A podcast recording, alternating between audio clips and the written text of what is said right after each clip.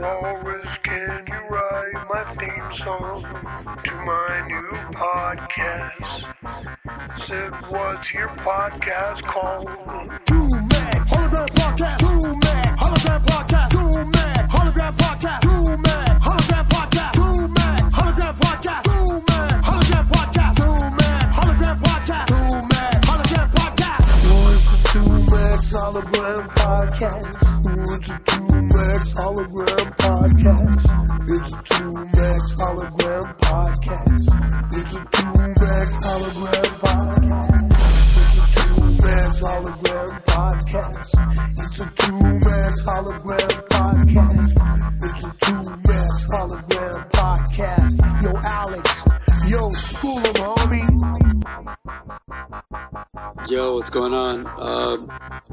Welcome to uh, welcome to episode 18. 18? Dang, 18 with a bullet of the 2Mex Hologram Podcast. Uh, I'd like to thank Platform Collection for uh, hosting this, and I'd like to thank uh, AWOL One for the for the cool intro. And uh, and man, I'm happy, man. I'm really really happy. I'm on some bucket list stuff here, man. Talk about uh, going full circle. I got I got I got somebody I've been trying to get up in here a long time, man. I seen this brother. I've been seeing this brother at the mall with his family buying jeans and stuff like that. I ain't seen I ain't seen the brother in too long. Uh, ladies and gentlemen, Mike Nardone. You know what I'm saying? What's up, Mike? How you doing? Yeah, What's yeah, up, man? How you doing? Oh, No, I'm clapping because I'm here. This is Oh yeah, this is cool, man. I'm super. I'm super geeked out, man. It's like uh, for those that don't know, for people that do know, you know what I'm saying. Mike had a, a radio show. How long? How long did you have the show for? Uh, I don't know because I don't remember when I stopped. Okay. So it was like 18 years, maybe. 18 years, and it was was it on that just that one was on every Sunday, right? It was on. It's well. There's a long. It's a, there's a long ti- history to But give it. me the time frame of the of the of the show. Like when did it, when did you started having your show? What was the year? it started in 88. Yeah, 88 88. Sounds right. to like 2000, To like no, not like to like 204 or Wow. 205 18 years, or 18 shows. six. Yeah. I don't remember. It Some was- in that world though, just to give people uh, a concept of it. And it was a KXLU, right? yeah, KXLU out of Loyola Marymount. University and stuff. Shout out to that that college. I, I like that college because uh, I remember uh, Omid, Omid and DJ Nobody were, were like TAs there, right? And we would go to the studio on the campus after after dark and, and, and record some stuff, man. Yeah, they, Yeah, there was there was some there was some famous records recorded there. Wasn't like Black Eyed Peas? Some of Black Eyed Peas stuff was done there. And uh, as far as the underground, and, and me and my friends, we we did like some beneath the surface. Yeah, there. some of that We was done some- there, Yeah, we, you know. So shout out to you know to that school and stuff like that. And also, uh, so man, I have so many memories uh, right off the top of listening to your show, of like looking forward to it, of just falling into it.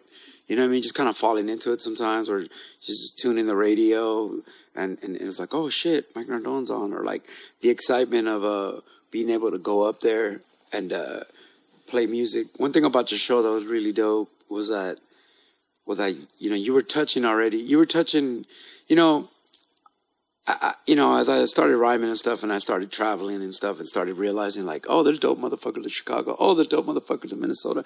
Oh, there's dope motherfuckers in Texas. Like you were already, you know, you were someone that was already like, whether you were breaking it or not, or whether it was going mainstream or not, you were just always, always showcasing talent and artists that that have like not only you know are just dope on the underground, but like some people that just really like you you help bring a lot of music out here. You know what I mean? You put a lot of underground heads onto a lot of underground heads, and and you really really played a lot of music that that. I remember many a time being like, "What the fuck was that?" and then somebody would, nobody would know, and be like, somebody would be like, "Man, we should call the show." They'd be like, "What the fuck was that?" or "Who the fuck is that?" You know what I mean? So, I mean, let's let's go to the beginning though. Always start at the beginning. What was your what was your first like real hip hop memory? Not to be all weird and shit, but what's your like literally what's your like introduction to hip hop?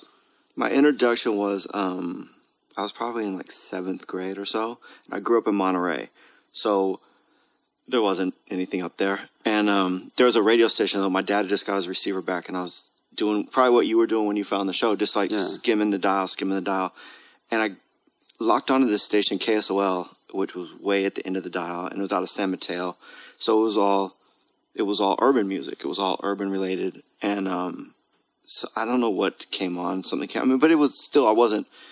You know, they were playing Chic. They were playing not and not necessarily the Chic. Not it wasn't Good Times. It was later than that, but they were playing things that I was like, oh, this is different. This is different because I came from um, Monterey. Was really like there was this top forty station, and then you could get like some of the rock stations from San Jose or whatever. But it wasn't. There was nothing progressive about it, and I wasn't Right, really. I wasn't at that point like super super into music, like super like oh my god. But that when I heard that station, it it put me. I did just turned my head like, whoa, okay, let me let's see what this is about, and then so that was my first like real like radio like oh crap I like this this is different I, Right. I, I can't hear it here and then slowly they they throw in hip hop records here and there so I don't know obviously uh, or not obviously but Rappers Delight everyone had heard that right and that Right. it was either good or bad and I wasn't up on it so as like I wasn't like oh here's Rappers Delight you have to hear this or whatever but then um, I, and I don't know from like if I heard the breaks before or after Rappers Delight, but that was one, you know, Kurtis Blow. But the one that I think there were two records that probably um, just that to this day I can listen to and I'll have goosebumps. Are um, it's the joint Funky Four Plus One Right. and um, Freedom by Grandmaster Flash. Those two records were just like, wow, Yeah. you know, and um, and then sort of the same as you when I guess when I when I was going into eighth grade or whatever, there's a high school station near me, and they had Super Soul Sunday, and there's one cat just played like as many rap records as he could find, and there weren't. Again, this is like eighty when it was eighty one. This is that early synth, yeah.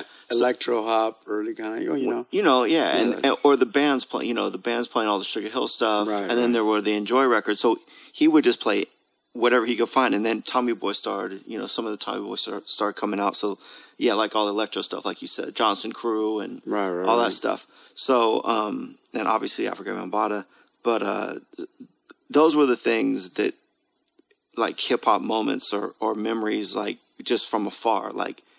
But it hit me like something hit me, just like a frying pan to the head, you know. Yeah, for sure. And then and then uh and obviously you just became a fan of the culture and stuff. And so from Monterey, you did you go to KXLU as a student?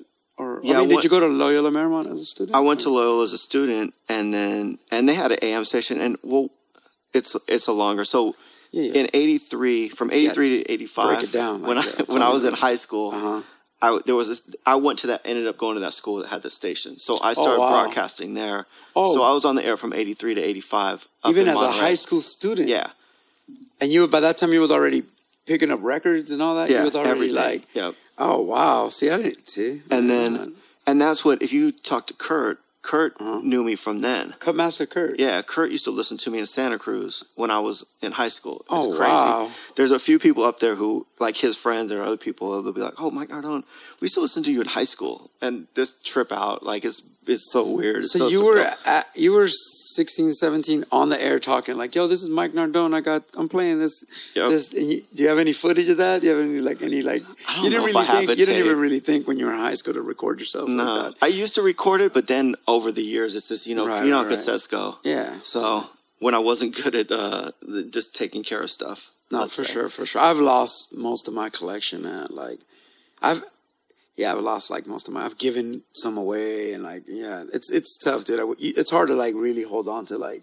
I literally in, in the closet here at the house, I have some of Mums of words. Oh really? shows. You know, like it's just like some at some point in life you kind of like hand your shit over to somebody or like or you just give up or you know what I mean. So like I, I I know I know that feeling. So so already see I didn't know that already in high school you were broadcasting. So when you got accepted to Loyola, Yeah. you were already in mind to be like I want to be on the radio over there too, right? Oh yeah, for sure. Oh, I was like See, that was that was intention was to go to somewhere with a radio station, somewhere with a recording arts program, Uh-huh. and a radio station, and not somewhere small per se. Like I wanted to be in a bigger city, metropolitan Okay, area. so even at that age, you were already thinking of you were broadcast minded, and so and, and I so- was music minded. Right, right. Yeah. No, I'm saying that's amazing. And so, so um, let's skip to uh, so right off the top, you went from there, and then you went to Loyola. Yeah. And they gave you a show immediately, or you had to be a student? all. How did no. it go? No, it's that um, go? it's it's it's good and it's bad in that they have their block programming like from uh what time six six in the no two in the morning to like six at night is uh basically rock programming um, Monday through Friday, and then they have um like classical stuff from like six to ten maybe like classical fine arts as they call it and then they had um, specialty program from 10 o'clock to 2 a.m. Um, Monday through Friday, and then you know uh, Sunday day they have Alma del Barrio. They had some jazz stuff Right. um, on Saturdays back then. Jazz had like a night, like they had six hours in the evening, and then more fine arts program on Sunday night. So it was really there were limited slots, and those people who had those slots from, you know, what they called the specialty shows, did not leave them.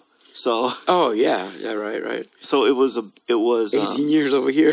you never I was leave. not You were Like leaving. I'm not leaving my show for two, 20 years. No, so what happened? So I, you know, you'd go up there and you'd meet people. And when I was a freshman, I met this guy, and we we stayed friends. Just common interest music, and not necessarily the same music. Like he was into stuff, and I was into stuff. But he'd let me go up there and play records. So I'd go on his show and play stuff. What was that show called? Uh, he it was just a regular show. It was just a regular. He was just had a slot. This guy Okay. Ted Carroll, good friend, still a good friend of mine. Um, there was a show called The Funk Show that this guy Rick, I don't remember his last name, used to do, but this guy Bashir used to come up and do with him, and Bashir sh- sort of took that show over. Um, and I remember like uh, Hen Gee brought up KRS From Rhyme Syndicate. to wow. that show. And um, so I met Hen and Whip or Whip like way back, you know. Okay. And and uh, what's her guy? Guy Oseary was their manager then. You know, who manages Madonna. That's the dude who manages whatever. Oh, Anyways, crazy. that's a whole nother whole nother story. Um, but so I was sort of involved, but not involved. W- was there a hip hop show before you? There wasn't a hip hop Okay. show. No, no, no, no. Okay. So it, at some point, um, someone screwed up basically, and my friend Ted was then the PD, and, Oh, and I saw him between classes like, "Get me your application, get me your show idea application, whatever." I'm like, "Okay." Boom, turned it in, and literally like the next week, I was on the air Monday night from midnight to two. Which is the, That the was prime slot. Yeah, right. Monday night from mid. That's like the fucking opening slot, right? was horrible. That's like sweeping the place up and shit. That's awesome though. Okay, and then right off the top, with the calls we came from beyond. Yeah. And right and right off the top, how was that first show? What was the first record you played? No idea. show? I have no idea. You don't remember at No- all? no idea. You didn't have a plan. You didn't have a mix concept. I, I used to have a show on on the roof in Highland Park. Zach from Rage Against the Machine for a little while. He had a pirate station on the roof of his spot in Highland Park, and my and I remember Omid actually helped me make the show, and I I played a It's a Beautiful Night for a Date Rape by Prince Paul. Because you know he was like you could play cuss words and everything, so I was like playing like a dirty songs. But anyway, so right off the top, you so you're a student. We came from Beyond Starts. Is it just you? Was there ever been a co-host? Was, uh, you know, It was just me, but there's always like, or not always. There were always, or there are people who would help out or whatever. Like, you know, Chino, uh, Q, Chino, OG um, Chino. small but strong. Uh, Chino? No, not. Um, yeah, Jar. He used to have the shop Yeah. off Slauson. Oh yeah, yeah, yeah. That's what I'm saying. B-Boy, B-Boy Records. Oh, okay. Yep. I know yeah. you're So about. he used to come up and bring people up or just whatever, but it wasn't like there was never a co-host per se. I'd bring DJs on. And, Okay. and sort of whatever everything. And so you started bringing DJs on. You started being on this, on obviously the, this LA underground scene, or you know what I'm saying. What was the be, What was the beginning? Did you start soliciting record labels? Did they start? Did you start paying attention to them and trying to get records, or did when was the point when they started paying attention to you? Started sending you. I I was paying attention. I think um, when KDAY went off the air, that's when there was there was nothing. So the, Right. I was the outlet. You know what I mean? Yeah. Because Power 106 wasn't. They were playing dance music, right. and the beat was. I don't know what the beat was at that time. I don't even think it was called the They beat. they all dabbled. They dabbled in hip hop, but it wasn't like It was like KJLH had their mixes on whatever, Right, right, but it right. wasn't. No one was playing anything of note. Let's so, say. so then so then okay obviously what after four years you graduated from there and then how do you, how do it is it is it commonplace for people that graduate to still be there having I shows? just kept the show. Yeah, who's Yeah. that weird old guy? No. yeah. No one ever. No, there there was no. There was no ever fighting with the, the station because because obviously the show turned out to be you know like a cult. No, people. thing, you know what I mean? the, the everyone, you know, as far as I was concerned, and as far as whatever I heard was there was crazy respect for the show, so it wasn't Right. a problem, and and that was uh, that was great because this one guy, um, at one point he was a jazz director. He goes, "You need to move. We need to move your show into like Friday or Saturday night because we're it's just." It, you're Monday, you're crazy late. So that was my jump. And I think I got Saturday night initially. And, uh, Right. and then it was good and it was bad. It was good because it was Saturday night, but then they would broadcast basketball games, so I'd lose like like three months because the basketball games would preempt me. Oh. Yeah. Oh, okay. So So, was- you had to learn that that's not the slot. You know what I mean? So then it was just trying to find you know like the perfect slot, like move it back later or or eventually moving to Sunday was the move. Okay. I, another question. So, you know, from being a student, having the show, how did you kind of like start meeting people like like the I mean the Cutmaster Kurtz, the Rob ones, the you know what I mean? Like how did like did how did you get like you know like let's say like Rhymesayers or Def Jux and all these people, you know what I mean? Like did you did, you were just on your own funding your own show, buying records? I mean, I was much, still you know I mean? always buying records, Right. so it wasn't like yeah, you get promos, but you always buy. You always buy. I, buy, I was at a record store day yesterday Right. with my daughter being stupid, buying records. Right. Like I need records. Yeah. Um, right. but I was. So um let me think. So it was a little of Yeah, I mean there were some people like so so Chino hooked me up with Stu Fine from Wild Pitch. Okay. You know, and then he hooked me up with Aaron Fuchs from Tuff City. Um and then going you know, it was just meeting people like being I, I, uh, Like you would actually back then you actually went out.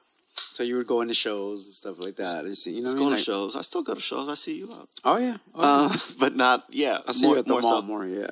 Um, But yeah, I feel no, but but um, and then uh, I guess what I was trying to say was like, let all right. Well, I'm, let's just jump into like some stories. Like you know, how did you guys- how did you meet like, you know, Eyedea and abilities and atmosphere and stuff like that. You know, a lot of fans just want to. That's a good story. Only because it was um because Jay Bird, Jaybird, shout out to Jaybird. Rhymesayers, um, was I knew him from Chicago because he was in Chicago first, and he worked with another guy, and I knew him from then. They had a promotion company or whatever. Okay. And one day I'm in New York, and I'm, I think I'm coming out of a subway, and he's going into the subway. I'm like Jay, and he stops and looks at me. He's like, "Oh, Mike, shit, what's up?" And then we start talking. He goes, "Oh yeah, man, I'm um, I'm not with whom the other. I'm not out of Chicago anymore. I'm in Minneapolis. I'm working with this new label, Rhymesayers. Da da da da. I'll send you some stuff, whatever. Right? So okay, cool. So then, so he sent me some stuff. He sent me um, the Lucy Ford, I guess the the 12 inch show or whatever with um, tattooed hands. Okay. One with tattooed hands, right? Atmosphere, and sent me some, I, you know, some other things. And then um, what happened? Then they came out. Um, uh, abilities, Eyedea, and Slug came out and did. Um, they he was just it was like straight grassroots. Like he had him at UCLA just with mics, basically just Right. performing on the ground. So I went over there, hung out with him. We went to lunch, and then um, but they weren't out here. They weren't doing a show or anything. They're just. And this here. was before the Sprite Battle, when Eyedea won the Sprite Battle, Right, right? right. And before like Atmosphere's first show out here, so they were just trying to plant some seeds. But that was the introduction. Then they came to the show that time, I think, and they rhymed. Him and Slug and Eyedea rhymed for like I don't know how long. They were just going. I have that tape somewhere. Right, But, uh, that was like the whole. Yeah, I remember seeing Slug and Eyedea at the Tiki Bar in Costa Mesa in front of like 17 people, Yeah. and them rapping with Busdriver for like three hours. You know what I mean? Like that was kind of like the good, the good old days and shit. But uh, also too, um, okay, who who's your most like? I'm sure you have tons of guests, man. Who who besides Conejo was your most interesting guest? remember Conejo? Yeah. Tell him. I haven't heard that name in a while. I remember he used to be up there, right? Yeah, he used to come and bring his demos up. gangster rapper from Santa. Wasn't he from Santa Monica? I don't know where He- was he was from. like I thought he was from like downtown LA Oh, or okay, he's gangster rapper. But he was total. Yeah, I think he was one of Q's boys, one of Chino's boys. Okay. I think, or or uh, loosely affiliated. That was probably the introduction, I think. But yeah, he used to come up, and bring demo demos, and we play them. Who, who was your most interesting guest that you were just like, man, I walked away like ooh, bugging out? Interesting in a good way or a bad way. Um, Eat both. We got time. I, well, When you hear the okay. stories. So I had one. So uh, what was it? I had set up to have poor righteous teachers come up, Wow. Great, and great um, group. so I'm like, yeah, they're coming up, and it was, you know, I had whatever my my time was. I don't know what night of the week I was on at that point or anything, but they ended up coming up like my if my show ended at at 2 a.m. They came at 1:55, Uh, and I was like, what? like and, just. you- and they just thought it, there was. They just thought it was- crack on and keep keep going on. I don't know what they thought, but that was. But that, uh, you had everybody. A Wise bummer. Intelligent. Yeah, they were all of there. Did not get on the air. Man, that sucks. Dude. Um, super sucked. What was the most? Let me think. Yeah, tell me some stories, man. That's what that's what this show's all about. Like the people want to know, like you know, like the, the background stories of how the songs were made or how you know the show, man. Like, tell me some interesting guests. You know what I'm saying? Like, Well, I had Ice Cube for his first album, because because WC and and Wow. Crazy Toones would come up, because you know that Crazy Toones intro. yeah, So Crazy Toones and and and I were cool, and WC and I were cool, but but they brought Ice Cube up for the first album. Or somehow Ice Cube was up there, and I interviewed him, and it was not like at three o'clock in the afternoon. It was hella late at night, and uh, we talked about America's Most Wanted. It was that's phenomenal. That's yeah. all- right at the time when it was getting made and everything. yeah, I That's wish dope, man. that's one I wish I had. I wish I had that interview. You know, uh, WC and the Mad Circle ain't a damn thing changed. That was a dope ass. That record was as dope as America's Most Wanted. And in fact, I always tell people this, but they don't, they don't, they don't believe me. But fuck, dude, back then Coolio was fresh, dude. Like Coolio and WC. Coolio, Coolio got bars, man. Dress code and all those kind Yeah. of songs. Oh, and I Coolio- misspoke. I mean Crazy Toones. I said cool. I yeah. meant Crazy Oh Tunes. yeah, yeah, yeah. No, crazy. Yeah, I'm saying like WC yeah. Mad Circle. Like, I, I remember one time. This would be like on Fridays when uh, me and my friend Robert would get our paychecks from our jobs or whatever. We would go to Music Plus, you know, and we would be like, "All right, I'm gonna buy one cassette, and you buy one cassette, and you know, we'll each every weekend we're like bump, bumping shit." I bought WC in the Mad Circle and the damn thing changed. He bought Marley Marl in Control Volume 2. and he ended up liking, he's from LA, he was on some West Side shit. We ended up trading. Really? But I was like, but I love, I ended up buying, you know, WC in the Mad Circle again. But that, that record was dope. But I, Ice Cube, I mean, you just give us, give me like a small list of some of the people you've had there just to let people know, like, you know, Well, I was, we were playing, or I was playing Cypress's demos, and I don't even know. I don't know. Honestly, I don't remember how. I, you know, who I remember calling me was um Tracy. Remember Mixmaster? Yeah. Tracy called me one night and was like, just. It was just random. Like I don't know how he heard about the show. It was probably just. It was again. I think just dial scanning. I'm making the dial scan Right. motion. Um, but he called me and was like, "I want to do something. What? How do we do this?" And at some point, I met Ralph M. Um, but I met Cypress. I met. Um, oh, I know how I met him. I met Seven Eight Three Sean Bolden and, and Brett Brett, Bolden, yeah, yeah. and and Muggs, and then me and Muggs stayed in touch, and then he started bringing Cypress demos, and then B came and Sen Senon came up, and yeah, like they- they like rocking how I just kill a man and all that Yeah, before yeah. that they came out. Yeah, for Phuncky Feel One.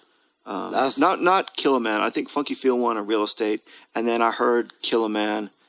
I think they recorded at A and M, and I heard a bunch of stuff at A and M when they were recording, when they Word. finally got their deal. Yeah, dope, dope. Yeah, Yeah, that early insane. Cypress stuff. I remember. I remember always going Cypress Hill for some reason. It was like right when that first album came out. I remember always going like to warehouse parties and they never show up. and you'd pay like ten dollars and you, it'd be like one in the morning and fools are like Cypress Hill's gonna be here and they just wouldn't show up. that was my first like disappointing experiences and shit in here. But I used to go to Bud, you know Bud Bundy, David Faustino, Yeah. Balistyx. Yeah. he's David Faustino from Married with Children. He used to have a club on Hollywood and Highland called Balistyx, and it was an all ages hip hop club. But it was fifteen dollars to get in and shit, and it was like expensive for me and shit. And he, dude, Easy E would be there. Uh, I saw Twista there when he performed when he was a backpack rapper, Twista, and he was the Guinness Book of World Records, Yeah. fastest rapper. And he would be like, Yeah. and he would throw cassettes into the crowd, and they just hit the floor. Nobody would pick him up and shit. I mean, this is like way back. He wasn't even gangster. He was just like I'm yeah, just fast. That was his thing. I'm the Rifkin Guinness used to bring him around. Yeah, he came to the show too at one point and was that that That whole dude, part. yeah. I think he only had a single out probably. He didn't even have an album or anything. It was like uh, who else used to see? Dude, I you know what? I, I saw an incredible performance by a very very very young Del, the Funky Homo Sapien, where he like he literally he performed. He did about three songs, four songs. was it the Music Machine? This no, this was at Balistyx. Oh, okay. He played there, and he had like early Hiero, like some of the. You know how you know how the Del album, the first one. I wish my brother George here is. You know how you, when you open it, the panels, it's like little little circles with like Yeah, A plus yeah. and oh, you know, other people and shit. And it's like some of them were there. But dude, Del played like four songs where he never looked at the crowd because he was so nervous. And he literally stood in place for like 20 minutes and just rap. But he like, he, he like never, and I was so fascinated by it because he was just really dope. I saw Justin Warfield perform there. He, dude, I ended up being really influenced by Justin Warfield, but he played there and just nobody cared. You know, like it, it was crazy. like it's like it's crazy when you see like, you know, as a rapper myself, They're trying- artist, you're trying your you're trying out, your right? hardest to do shit. I've been there where like you're trying your hardest and no one's paying attention. It was like, and it was like that sometimes where I would see groups play and you know, will.i.am. I saw will.i.am. You know, will.i.am wasn't getting ignored though. will.i.am, ever since he was 16 years old, I went to high school with Will. He, he was he could Yeah, like, because Eazy signed him. but he yeah, but even like just Will could just he he just had this magical touch. But what's his name then. used to bring him up too? Chino used to bring him up. Will I Am. Yep. Oh yeah, I was I was Yeah. I was around there like when the before they were at when they were Atban Klann, At Band a Clan. tribe a tribe beyond a nation.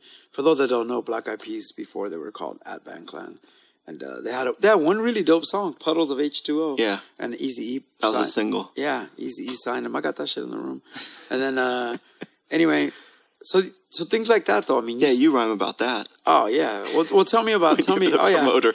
Oh yeah. No, exactly. okay. So wait, Rob One and and and M's and Yeah. and Gone. Well, they were. I mean, they listened to the show, and then they got their show. They listened to the show, then they got the show at Northridge. See, I didn't. So based on that, right? Yeah, they. I mean, they used to call the show. I don't know, based on whatever they figured out. Oh, we can do this. How do we? I, I mean, I don't know. I, I remember having a long conversation with Gone one day about how what steps do you need to take, maybe. Uh huh.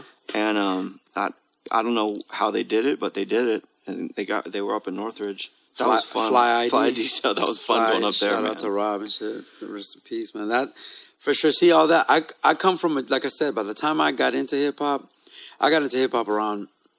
I mean, I got into hip hop since I was a little kid, but I started once I got out of high school. I, I was going to the hip hop shop Mhm. on Melrose and Fairfax and Hex and all this kind of stuff, and that's where I first met Rob One and the Shapeshifters and all. How did you meet AWOL One? Which is you know one, a, a real strong connection for you know how did I meet AWOL? I don't remember. Because for those that don't know, Mike Nardone produced the entire Yeah. Speaker Face album for AWOL One, which which you're on. yeah, oh yeah, with Enemy. We're gonna get into that in a second. Yeah, And I don't uh, know. I don't remember how. How did I meet How'd AWOL? you meet AWOL? Dude? He Like, came up with somebody, but I don't remember who. Do you know him from like the medieval hermits days? Like when, when No, the for, the immortal, the immortal for. what was yeah, the like that was his old stuff. There's a the most famous AWOL one picture. It's like his press photo with a picture of him laying on the ground like a bum, like laying on like mid. He had a group called Medieval Hermits, and it was like that's one one thing I remember about, about AWOL. Was like, what's his picture of this bum? he looks like a homeless man laying on the ground, like. Well, I'm Walrus One, blind out of one eye. I wouldn't give a steamy shit if you like me. I'm the ugly side of a glamorous life. I'm the dull side of a sharp knife.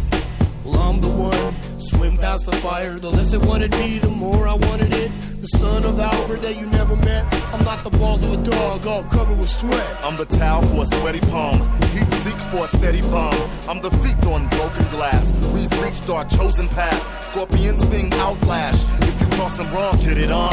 I am bed of nails, lay along. The strike with the root.com. Making the noise like a hundred psalms. Waking me boys like a morning yawn. I am graffiti and DJ with the mic stand. The boys from LA, yelling mass man. Weedy or any city you're in. I am. Graffiti and DJ with the mic stand. The boys from LA yelling mass man. Weedy or any city you're in. USA or any nation.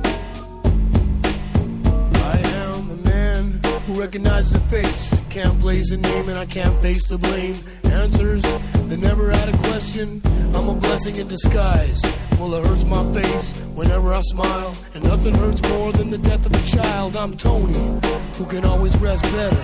I'm temporarily forever. Hanging from signs on freeways and MTAs, formerly RTD buses with fat tip markers. You hardly see us busting, taggers out when it's darker. Bombing just for the art form, trying to get up like Shaka. Live this so I'm the author. My microphone mark of the covenant. The steel wheels keep wax bubbling, about to give reverence. Decibels and high measurements. B-boys and girls hear breaks and start stepping in circles. I am Graffiti and DJ with the mic stand. B-boys from LA yelling, Mass Man. Radio or any city you're in. I am Graffiti and DJ with the mic stand. B-boys from LA yelling mass man. Radio or any city you're in. USA or any nation.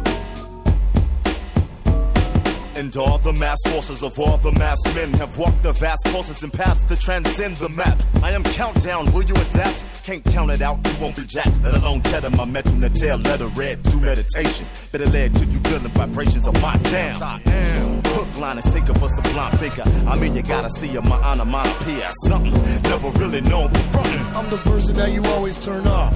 I'm the MC that you always turn up. I'm on in your block to mass rock the crowd. I'm knowing that mothers can't be fathers, and I'm the proud dad of my daughter. And I'm the second wrong that doesn't make it right, and I'm wasting my time because I'm putting up a fight. I am graffiti and DJ with the mic stand. B-boys from LA yelling mass man. Radio or any city you're in. I am Graffiti and DJ with the mic stand. B-boys from LA yelling mass man. Radio or any city you're in. USA or any nation. But uh, you know, you know, how, you know how I met AWOL? He gave his demo. You know his demo, the one that had uh, um, Daydreamer, dreaming my. Did you mm-hmm. produce that? Mm-hmm. No, that's that, or even before you, right? Yeah. Daydreamer, dreaming my life away. I'm mean, all that shit. He gave it to Up Above Records, dude. Up Above, you know, I love Up Above Okay. Records, but Up Above Records not only did everybody from Abstract Rude to AWOL One to Eminem. Eminem sent his, His demo, demo. to Up Above, and he would call Up Above Records like, "Sign me," Wow. and Up Above Records like, "Nah," you know, like it's just like they just couldn't even wrap their mind around the shit. And I was like, later in life, it's like, dude, this is Eminem, like you know, you know what I mean? Like there, there's been many, uh, you know, we're gonna get into A and R and shit like that, but you know what? I used to intern at Immortal Records just to tell you stories, and I used to fucking. They had a box, Adrian Miller. Yeah, they had a box of cassettes and CDs. And dude, I, they would just be like, "Have at it." I'm never listening to that shit, dude. There was some most amazing fucking demos I've ever like. Dude, I remember James Sumdi's Mm-hmm. demo and Abstract Rude and Aceyalone and I remember Dude. Ab got had that deal with uh the Beastie Boys, Beasties, right? yeah, Grand Royal. Yeah. Actually, man, right, right as Grand Royal folded, you know, Tick, remember Tick? Yep. Tick was trying to sign one of my my group, Mind Clouders. Uh-huh. He was he was trying to get us a deal at Grand Royal, and literally, literally, he told me, "You know what? They're with it." He was like, um, "We got to put out this dude's scapegoat wax." Oh, And then they put that out, and the label folded. it was like a wrap. We were like, I was like, "Oh, we're about to be." We started making new demos, and and my love for Cholo Lancinco at the time, it was like, why don't you jump into Mind Clouders? You know, mm-hmm. even though we were already a group, me and him, but I was like, jump into Mind Clouders, and that way we're gonna be on the Beastie Boys label. And then a week later, it was like, oh, the label went bankrupt. They're out.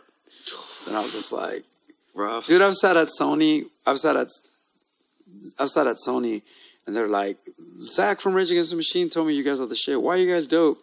And he was like, we're like, we're just dope. And then the guy would be like, I don't like your look. You should be bald headed and look more gangster. And we're like, we're not going to change our look. Five years later, me and Danny end up looking like that. you know what I mean? Like naturally, just naturally looking like the way, the way homie wanted That guy was look. ahead of his time. Oh, dude, yeah. Oh, yeah. The dude was like, the dude was like, your look is just, you guys look homeless, you know, like disheveled.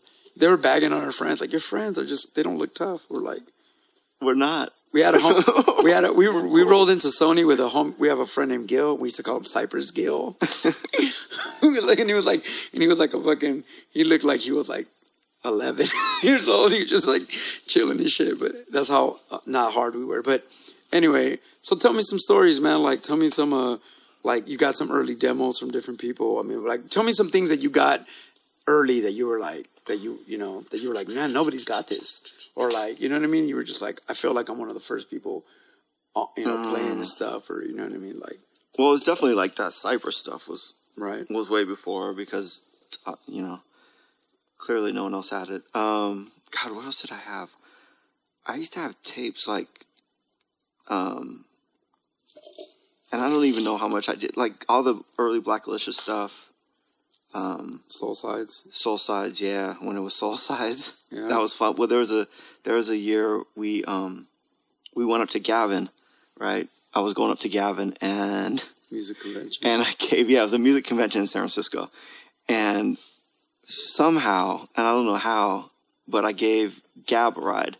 Okay. So I got this MC who's like young and energetic and excited about music and excited, and literally we played. And I don't know what freestyle fellowship we played, but we played it over and over and over again in the car Oh, because he was so like amped on it. Oh yeah, yeah. Well, he was. You could hear his.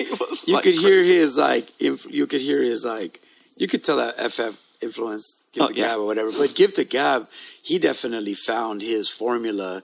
I remember that. That you know what? That was one of my favorite records. Was that that one with where he was just like that one with the little short songs. Uh, you know, with the Cheese It terrorist and. You know what I'm saying? Yeah, Like, oh yep. my god, yeah, dude, Swan Lake and all that. I mean, Yeah. it was, yeah, Gab was like, Swan Lake, forty ounce for breakfast. Dude, 40 ounce for breakfast. Yeah, I was, you know what? Lyrics born. I was, yeah, same thing. Like, I remember getting a, a lyric. I remember going to the Bay and coming back with a early lyrics born 12 inch.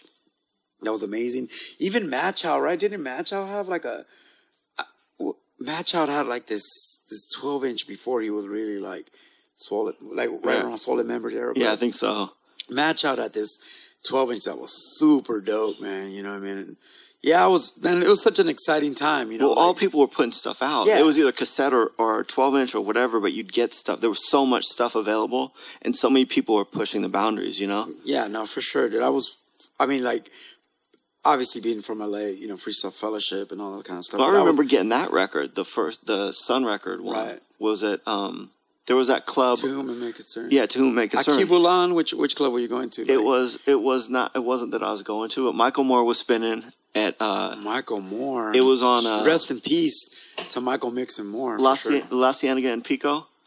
Okay. Oh, There was a, it's a auto supplies something now. I know what you're talking about, though. But there was a club there, and the booth, the DJ booth was upstairs. So Michael Moore was upstairs, and I came in. and I don't know what was there, but AC. I think I'm I'm 97 percent sure AC hit me with records. Here, boom, and then you excellent. We just had AC. AC was on the last show, and and you know what? I'm I'm I'm not putting AC on blast because he didn't want to mention stories, but he told me after the show that he personally handed Easy E to whom it may concern Oh, did he? at one point because we were talking about the debate of whether Bone Thugs and Harmony had stolen uh, Mary Oh, from from Freestyle Fellowship. You know, I was just telling somebody yesterday. I was like, dude. Bone Thugs and Harmony. Listen to the Freestyle Fellowship. Mary, Mary, life. Oh, take it up. I was like, that's fucking Bone Thugs and Harmony. well, it's funny because Jeff Chang, once he heard the first Bone song, he goes, "Oh, they heard Fellowship For sure, because they sure. influenced Fellowship, influenced. Yes, yes, yes. There was a lot of there's a lot. So you know things like that. I mean, you got to see that's not Volume Ten. Uh, Volume Ten. I I was there. I was there at the Good Life that night. at the Good Life, so I know that Ice Cube. And well, if you look at Ice Cube's history, you know, like Ice Cube at that time, when by the time the Predator came out, he was influenced. Not not only was he influenced by Volume Ten, but he was influenced by Cypress Hill. Oh yeah, He was asking, you know, Muggs had produced some of it. It had that Cypress Hill sound. Yep. He's, you know, he was like, and you know, obviously Cypress Hill and Volume 10 had the connection through Immortal Records, Mm-hmm. Funkdoobiest. You know, th- at that moment, you know, we talk about waves of sound, you know, everything from, you know, NWA to this and that to this and that. There, you know, one of the, one of, I've never seen, there should be a documentary on this because no one really like in LA, no one really brings up the importance of the small time frame that the Soul Assassin sound was was was something that both the East Coast and West Coast wanted. it was fucking huge. You know what I mean? It was Cypress Hill, House of Pain, Funkdoobiest, and then to a smaller degree, everything from the Whooliganz to fatal to, and to you know even in a different way. all the remixes that Muggs did out of that. oh yeah, all the all so what those- you saying, or so what you want? The Fuji. Yep, the, shit. yep, the Fugees, you remix Beastie Boys, Cypress Hill. They they touched a lot of things, and and ultimately people don't understand, but Cypress Hill sound to a degree is really it affected not only psycho realm but dilated peoples. Mm-hmm. You know what I'm saying? So when you hear the dilated sound or the all that kind of more, you know, a lot of those things are children of the of that Cypress sound, which is. You know, I, dude. To me, you know who I really Which like. is SP. Yeah, yeah. Well, you know what? One of my favorite crews that never got any, as production wise, was the the Stimulated Dummies. Mm-hmm. You know what I mean? That SD fifties. You know what I mean? Hip hop was so bouncy and exciting at that time. It was just like so. You know what I'm saying? I like, I like that man. You know, it's really uh, that, that. This is really just up tempo sound that. But Soul Assassins, you know, they definitely influenced me. I trust me, man. I wanted to be a soul. I wanted to be from Rhyme Syndicate so bad when I was like 12 years old. Evil Lee lived. Evil Lee lived on my street. Oh, you lived over there? I lived on Sycamore Avenue, and for a little bit, Evil Lee lived there. Okay. And and uh, him and this other dude, Ink, that was down with Rhyme, uh, Rhyme Syndicate. And dude, when I was little, I mean, literally, Evil E's like red BMW that said Evil, Evil DJ Lee. Evil Lee on it. And I would go there and dude, one time they gave me like a shirt that said Rhyme Syndicate with a gun on it Uh-huh. and like a hat. Dude, I went. To, I literally went to high school like I, I was fronting like I was from Rhyme Syndicate so hard. Like I was like, oh yeah, you know, I'm down with Ice T. Like I was like a fucking 15 years old. like you know what I'm saying? I would go bug my homie Ink. I like knock on his door. He'd open the door. He'd be buck naked, like fucking some broad. Like what? You know, I was like, I was like, Sorry. when's the next show? You know, like, oh, like fucking dumbass. But uh, fucking, but Cypress Hill. Uh, if you were Mexican, which is funny because there's no Mexicans in Cypress Hill. But if you were Mexican, you thought Cypress Hill was Mexican. Like they were your your your progressive hip hop group that you thought were Mexican, but were two Cubans and an Italian. Yeah. But but Cypress Hill, you know what I mean? At the time, I wanted to do like you know Block, you know Block from Santa Yeah. Monica. He was trying to push. He was trying to push a Mexican descent on Muggs and, and Ralph M. And and and they were they were just not having it because they were like in the mix of being so large. They didn't give a fuck. But but we were like uh, I was really a fan of that sound and working at Immortal Records for Happy Walters and all that shit. I got to see from the inside point of view. You know, I got to see Cypress Hill blowing up. I got to see House of Pain kind of being mad. You know what I mean? I've seen like you know what I mean, like Everlast walking in and tear, pushing computers to the ground and shit. Like you know, I got to see the whole uh, Happy Walters managing Super Cat, the the RZA, Oh yeah, he was managing Eric everyone at some point. Oh, dude, they were like, and they were all mad because Cypress Hill was getting all. The, you look at you look on the calendar and it'd be like Cypress Hill, David Letterman, Cypress Mm-hmm. Hill, this and that, Cypress Hill, this and that, and it'd be like seventeen Cypress Hill things, and they'd be like, be like Super Cat concert New York, like, you know, you know, like one thing a month, you know. So it was like pretty crazy, but anyway, um, so you know, it's hard to be like, oh yeah, 18 years and shit. But tell me about. Well, we didn't even get to AWOL. You you you you uh. You don't even know how you met AWOL. I don't How did you how get I to How did you get to produce Speaker Face? because we were just gonna do a single, and then the single became more and more and more. And we so we did this. We did uh, what was the first thing we did? Was probably oh, it was this uh, dun, dun, dun, uh whatever. dun, dun, dun, dun, dun, dun, dun, No, that was dun, the first one. no. It was uh, I'm Oh, you brought you some right now. stuff. Yeah, because I brought some stuff. Hell man. yeah. Um, Oh, yeah. The first one was I get was it I guess I think it was this. I guess. No, this is, it's a fake copy. This is a real Still, though. copy. Oh, let me see. Dang. That's I the that's remember. the CD the ref one. Dang, you got man. I gotta turn. I gotta take a picture of this. You got the Capitol mastering, Capitol Records mastering. This is the biggest thing to have to be like, oh, look at my shit got mastered right. I got yeah. I think it was I guess was the first song we did, and Uh-huh. then um, was sleeping all day on that twelve. I don't even remember, man. Damn, it's just says Mean Street Records. Let's not get into that. I remember that. But, yeah. uh, so then, so you know, okay. You so then we just started recording songs. We just started like I was barely knew what I was doing. You were that was that your early production yeah, days? that was the only yeah you, the early. You made a beat. Remember we made a song? We made a song. It's dope. I think it's dope. Yeah, I was oh, trying to find really the dap. dope. Oh, it was really dope. When when I grow up, I want to be a snare drum. Yeah. I don't care if you think I'm dumb or maybe Yeah, that song was really dope. I like that song. Oh, I I have like it somewhere. I meant to Um, bring it, but so, so I'm then, sorry. oh no, you're good. You're good. Uh, you, I don't have that shit. I, that shit's floating around the universe somewhere. Great. But uh, you know what? Um, it's a cool, interesting story of how I got to be lucky enough. You know, I, sh- I love AWOL, man. AWOL's my dude.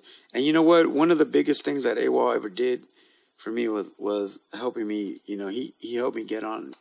That's you know that song "Enemy." You know what I mean? Yeah. And that which is, uh, it's AWOL one, Kool Keith, and, and myself. And I know I got to be on the song because Volume Ten wanted to charge, right? To be Uh, on it or yeah, that- something. like- yeah, That something sound, like hey, that. I that sounds know. like Volume Ten. Something like that. And Dino sat on this couch, and, and if he was here, I'd, I'd clown him for that because he fucked up.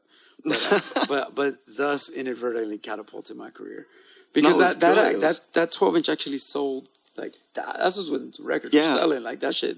That shit sold a lot. So so Volume Ten wanted money like a fool, and so, he didn't- Like so he didn't get on it. I got on the song, and that was a really dope. That was like the first time I ever recorded with Kutmasta Kurt. Okay. You know what I'm saying? And that was awesome. You know? Good introduction then. Yeah, he ended up ended up engineering uh, Mexican Descent Exitos record and stuff like that. So it was awesome. But um, so so like I mean, So I was not got into married. I was not married. Well, I had done. I so I did this a long time ago. That Sure Shot remix, Beastie Boys. Me, and Oh, me and wow. um Dred Scott. Dred Scott. So damn, Dred Scott did the dope. drums for the most part, and I did some other. I did was messing with the sounds. Like I had sound ideas, but I didn't know what I was doing at that point. Right. So we went to Dred's house and put it together, and then they liked it and they took it and. It was on a 12 inch, and they and we didn't name it, so they called it the Nardone mix, which was sort of fucked up in hindsight, because they didn't give Dred Scott props or whatever. but it's sort of cool for me. How does it How does it feel Yeah. to be on a, on a record not only with the Beastie Boys but Large Professor too? Yeah, well, that's Damn, ridiculous. That's ridiculous. That's awesome. Yeah. And then the Prunes, they were a, they were some European producers, right? Yeah, From what I remember. yeah, they had some cool shit. The prunes. That's super dope, man. so, I like that. so there was that, and I wanted to get in production. And uh, in fact, I talked to Muggs about it at some point. Um, and then Kurt was doing whatever Kurt was doing. Um, I used actually I used that the money from that from the Beastie Boys remix Uh-huh. to buy ASR 10. Oh, and that's how you started That's kind of getting your yeah. production. and then Kurt used the ASR 10, so he showed me the ropes, right, basics, and then I just started fucking around and doing. did you start did, other than AWOL? Did you did you like did you start like branching out and looking for artists? to- Not really. You were more. You had the show locked in, so you were like, I had the show the and I show. had like the rest of my life or Yeah. whatever, whatever that was at that point, right? well, well, you for 18 years. I mean, that was like a what I want people to understand that, that don't don't don't know how this shit goes.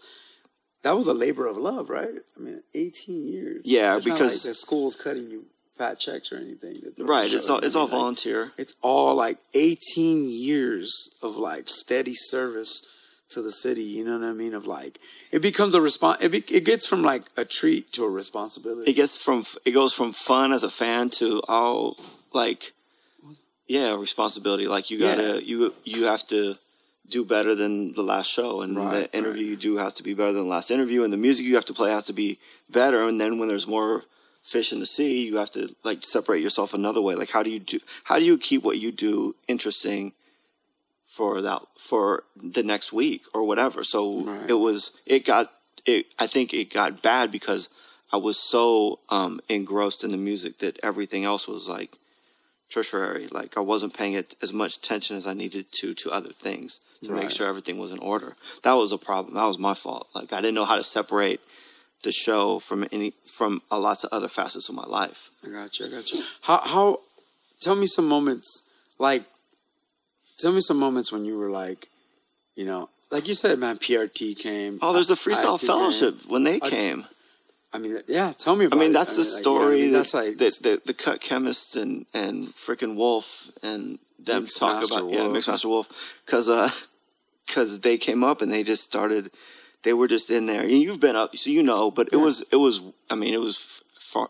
It was way back. So they're in there, just beating on the on the Table other side of the, yeah on the other side of the console. There's the you know the I guess yeah table for lack of a better uh, term, see, and they just yeah. start hitting on this and hitting on that and making sounds, and they just started rhyming and.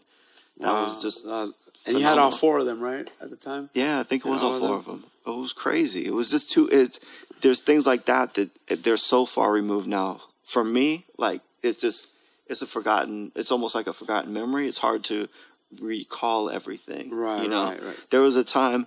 There was a night where uh, there was some conference in town. So it was um, who ended up at ended up at the show was Common, Souls of Mischief. There was somebody else. Dope. I don't remember who else. Who else? Oh, it was someone else to know. But then it was just I only had, I think I had two, maybe three mics in this, like my mic and maybe three others, depending on how it was set up that night. So it was just put on a record and pass the headphones and you'll start rhyming. And that's what happened that night. And then Kurt was there, so he was recording drops in the other room. So that's where I got my, one of my common drops. I got a good Souls drop that night. There was someone else there though. I can't remember who it was, but that was again just oh shit. And and it's not when the first wave of people comes in and you're trying to do an interview and whatever, and then that other person comes in, sort of the way it used to be is they'd be behind me. Like I wouldn't see them walk in; they'd be behind There's only me. so much space. Yeah, and then yeah. so you're like, all right, well, shit, change of plans. We're okay. Y'all want to rhyme? You want to rhyme? Here, rhyme. Have fun. Dope, you know? dope. And like I said, that's what people don't understand. It's like, I mean, you've got some great. What? Oh, like, tell third. me- tell what about third like base that. up there? dude. 3rd Bass- 3rd Bass was up there. 3rd Bass is my favorite. And uh, and so I had interviewed 3rd Bass um, off like not at the show one time and recorded it and cut it up and played it, and then um, I got them to the show, and it was 3rd Bass always there was always controversy with them as far as there were people they had to take death threats very seriously. Let's say. Yeah, yeah. Well, they didn't. I didn't like. They were dissing the Beastie Boys, and you know what I mean. Like they were dissing. They're. I mean, it's funny that they're dissing Hammer and shit like that. But they had a lot of beef. Yeah. I always heard the X Clan. I mean, they had people. So They were very. So yeah, we're doing an interview, and uh, Serch is answering the phone for some reason, and it was just like, all right, got to go. Like he basically hung up the phone and was we were probably playing, or we were in the middle of one of their records or something, and they walked out. Just he and and years later, I found out, oh well, we got a death threat, and I had to take it seriously, so we left. He talked about that on Hot 97. Did he? About that exact date. Yeah. Oh, crazy. So there it is. So, so they had. Yeah. Yeah, well- it really happened. Oh yeah, they they yeah. Well, there was like it was you know I was always hearing as a fan because I was a big there I was a big uh I'm a big fan of uh oh man the producer Sam Sever. Sam Sever dude I'm a downtown science Sam I'm- Sever I'm was amazing. dude He's got great stories too. that guy I, I think even Deesky who's walking around here right now Deesky uh talks to Sam Sever randomly or did something with him but man Sam Sever's beats were so fucking dope man and honestly man I'm like me and Z Trip mm-hmm. are the two biggest downtown science fans. I still to this day I think it's been about maybe two years ago I seen Z Trip somewhere and he was still wearing like a downtown, Downtown science Science t-shirt and I'm just like yes motherfucker like no one I love down I, I'm the only person that thinks Bosco Money's dope. Like people did not like that No, shit at all. I, a, a pigeon to a statue, a statue to a pigeon. So many rhymes I need to start a religion. Because believers just keep popping up all around. Something, something, then blow them away with the science like dandelions and then watch them parachute down again. Dude, that shit, radioactive, you know that song radioactive? Yeah. Dude, they That made was a a song. single, wasn't it? Dude, they made a song, this group Downtown Science on Def Jam, but it was like a white guy that looked like, he looked like a Czechoslovakian exchange student, Sam Sever. Wow. And then Bosco Money looked like the Fresh Prince of Bel Air. And they were, and they were, and dude, he was like a collegiate. Slightly, their image was that they were intelligent, right? That they were collegiate. Yeah, they were totally they were- intelligent. yeah, it was like, and dude, they had a song called Radi- Radioactive. I think I've told this story, but dude, the song's like 88 to 108 megahertz, push the side. Like the whole song was about the intricacies of a radio and the, the, the you know, megahertz push, you know, like the, fucking frequency hitting the tower and the tower. I mean, I was just like, I was me, I was amazed by that shit.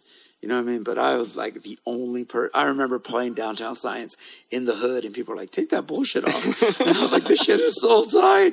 And I was trying to explain it to my friends, like, "Look at the songs about radio waves," and they just looked at me like, "That's the stupidest shit I've ever heard." Alex, you're being too cerebral again. Oh man, it was like so. my my my gangster homies used to clown me on my rhymes. They used to be like, uh, trading accolades for I was like trading acronyms for accolades. I said that once on a song. They were like, "That's the worst shit I've ever heard." And I was like, I just went back into my corner, like, "Sorry, guys." But anyway, but Sam Sever. So 3rd Bass. Sam Sever was phenomenal, Man. but he he came up in the Did he? in the uh, like Nocera, summertime, summertime, and doing all like those type Yeah, of beats. yeah. Like he's yeah, Oh, dude. ridiculous, ridiculous stories. You know who's who? I got one for you. You know who's singing on "Summertime"? The Lady of Rage. Really, Yeah, because it, it, it, I read somewhere that she was in New York at, at like literally sleeping on the couch of, of like one of those studios. So she'd like every now and then get little work. That's weird, right? wow, Lady Rage, yeah. see, unfuckwittable. that's what happens when you fucking look, when you fucking read the fucking, when you actually look at the fucking notes of records and shit. But anyway, tell me some more interesting guests, man. Like, I just want to, just not to be on some, Well, the fun. Okay, the I think the funnest, the like there were a few really exciting shows for me is when people came up and performed, and that was um, J Five came up without Cut Chemist and performed, and that was amazing, phenomenal because they they killed it, and um, so they'd be in that back studio. There's that one. There's like a live room, so they're in there performing, and it was just it was ridiculous. Then I had I had dilated Far Eye Up, and that was. During the Benny B days or what? Um, Are there are ABB? No, I think they signed already. Okay. I think they're on Capitol. They, they had to have been on Capitol by then, because it wasn't. They, they weren't even on ABB that long. Okay. Um, no, they came up and performed and did a, like a long set. It was just they had the lights all out. Oh, yeah? Get going, yeah. That's what's up. And then there was one. There was one with um, Blackalicious and and they had a, a Vursatyl with them from Lifesavas. Okay. And it Yeah, was, that's dope. it was, it was just those things got me excited because no one had done anything like that. None, no one had done anything with rap like that. Right, it right. was so like I don't whether whether it was great or not. I had a great time doing it. It was just so much fun. Hell yeah, dude! It was it was glorious to be up there, man. To get invited, you know, every now and then, if it was like Kiku would tell me like, "Hey, man, we're gonna go on Mike Nardone," or I remember you would always be like, "Just slide through whenever," you know. And It was It- because it it, was was easy because you always had music. Yeah. you always had like. Oh, I just recorded this. Oh, I just recorded this. Oh, I just Yeah, recorded this. sure, so you'd dude. always come up with like ammo. yeah, so it was perfect, sure, man. dude. Well, you know what? Uh, who was the worst guest you've ever? Who was like you were just sitting there like, God damn, like, you know, you could take, talk about it now, man. Who's my worst Who's, like, guest? the worst guest know, you probably- well, like- that poor righteous te- teachers thing was pretty shitty. Were they mad? They were mad. They were mad and they didn't understand, and I was mad and like, what the fuck? Like, Yeah. two o'clock is two o'clock, because I don't get free time. I don't have like unlimited time. That was just frustrating, you know. Um, the, it wasn't. I don't think I was ever. uh, You know who pissed me off was um that dude Cameron from Young Black Teachers, because he Oh, kept cursing. wow. He was rhyming and kept cursing, Oh, and then I took then I um so I turned off the music and I put on a record or whatever, and I said, "Would you like?" I I used a comparison like for one of the guys in New York, like Wildman Steve or Jeff Foss or whoever. Would you would you curse on their show if they asked you not to? No. Well, okay, then don't do it here. It's Right. simple. So that that upset me when people that was the shit would upset me because I that's bigger than me. Yeah, Yeah, that's yeah. bigger than me. Like I can't. Oh well, he he didn't say fuck. No, he said fuck. I can't. It, I can't argue that one. You know. We almost had Cameron on this show too, mm-hmm. because he's a road he's a road manager for Organized Confusion now. Is he? Yeah, Wow. he rolls with them, and I was like, and I was even geeked out because I, I did you have the whole YBT on there or I don't, did you I don't know. I think it was just him? him. I think it was just Okay. him randomly. it was like, already was like out here. post? Yeah, it was already post the group and stuff. Yeah. I've always wanted. I want. I mean, obviously, I always wanted to interview one of the guys from there because I always thought that was an interesting dynamic of being five white guys calling yourself young black teenagers, Yeah, there was a little and bit of backlash be, on that. still and then still being produced by by the Bomb Squad. yeah. You know what I mean? To be produced by the Bomb Squad during the Public Enemy Ice Cube time and be five white guys and have songs like "I'm Proud to Be Black" and Yeah. I mean they're on some. Sh- have you ever heard? You ever heard of Young Black Teenagers? It was like "Proud to Be Black" and all this crazy shit. Daddy, uh, dude, Daddy called me nigga because I liked it to rhyme. And it was like a white guy saying that shit. Like that was fucking. That song was great. Being Mexican and be growing up in the early '90s, where where where my parents, even my dad, or like people were like, "Hip hop's black. Why you fucking rapping? You should Mex." that song in a weird way, and 3rd Bass also. Just anybody that wasn't black, you know, being like being like that was that was doing something kind of tight. I was I remember having that song "Daddy Coming Nigga" because I liked it to rhyme, and it was like. Cause you know, daddy come in uh, because the clothes that I wear because I walk with a lane. That shit was kind of crazy, and I was just like, so it was like even even though YBT turned into tap the bottle, and they kind of like had their moments where they were really commercial and whack. Dude, I fuck Kelly Bundy. Like they Yeah. for for the five dope songs that they had, they definitely had seventeen whack ones that were very commercial and trying to be all fucking, you know. So it was like, but the fact that they had those moments, you know what I mean? I, I always like, I can always look at a group and if they only had one good song, one that one moment, that one day where they made that one critical thinking piece of art, I, I could appreciate it. You know what I mean? Mm-hmm. Like like Downtown Science, man. Like they people didn't like people didn't like them, and nobody liked their shit at all. I know that record tanked, but I can I can listen to Justin Warfield's B Boys on Acid or some shit. You know what I mean? And appreciate some shit. So I, I kind of like. I've always been a fan of. Okay, well, this, that leads into this. Cerebral. Yeah, yeah, for sure. That leads into this though. Okay, name me. You don't have to be five, but name me some groups that you wish would have made it because they were so dope. Like on some like the Boogie Monsters or some shit. like that. Like, you know Oh. that some shit that you played that you liked. Made it to what point? Well, made it to this point that that you thought their music was really dope, but you just the world you you knew the world wasn't listening. Like I, I'm a fan of obscure hip hop. Well, I think I mean Count Bass D for one. Yes, see, al- I've you're been fucking you're a genius. huge fan. Count Bass D for you- guys out there, man. Punch him up. Isn't he from Tennessee or something? Nashville. I think he's from Nashville. Yeah, outside Murfreesboro. Man, Count Bass D. Dude, yes. See? All right, Love we're going to do a couple more. Hold on. But Count Bass D, Art for Sale. You ever heard that Yeah. EP? Yeah. Dude, Art for Art for Sale. My record company is jerking me. Art for Sale. Please help me feed my family. That was dope. And he had another song called Fat Girl. Mm-hmm. Fat Girl? Oh, dude, he's fucking sick. He ended up producing shit for MF Doom too, right? He was fucking with Doom. Yeah, they did shit. some stuff together. He did some a couple beats. Him and, uh, yeah. That dude Robinson. Oh, John Robinson. Yeah, dude, Yep. that guy was dope. Self scientific. Okay. Or not self scientific, but, But uh, give me some more. Psy. Yeah, little side. Give me some, give me some more, man. That was Um, amazing. Count based DC. No, dude. Was- uh, so, oh, so you said so the public, whatever, whatever. Um, well, just things that you thought were dope. You know that. That's the whole basis of the show, dude. what's dope? What's dope to you? You know, I'm just saying, like, I like to, I like to mention things like, I like to be like, yo, Downtown Science exists, Justin Warfield exists, fucking uh, Well, there's so many things that exist, and then they have Dwellers. and some t- some type of following or whatever. Um, had what else did I like? Love, love, love. Like I would play Count Bass D for days.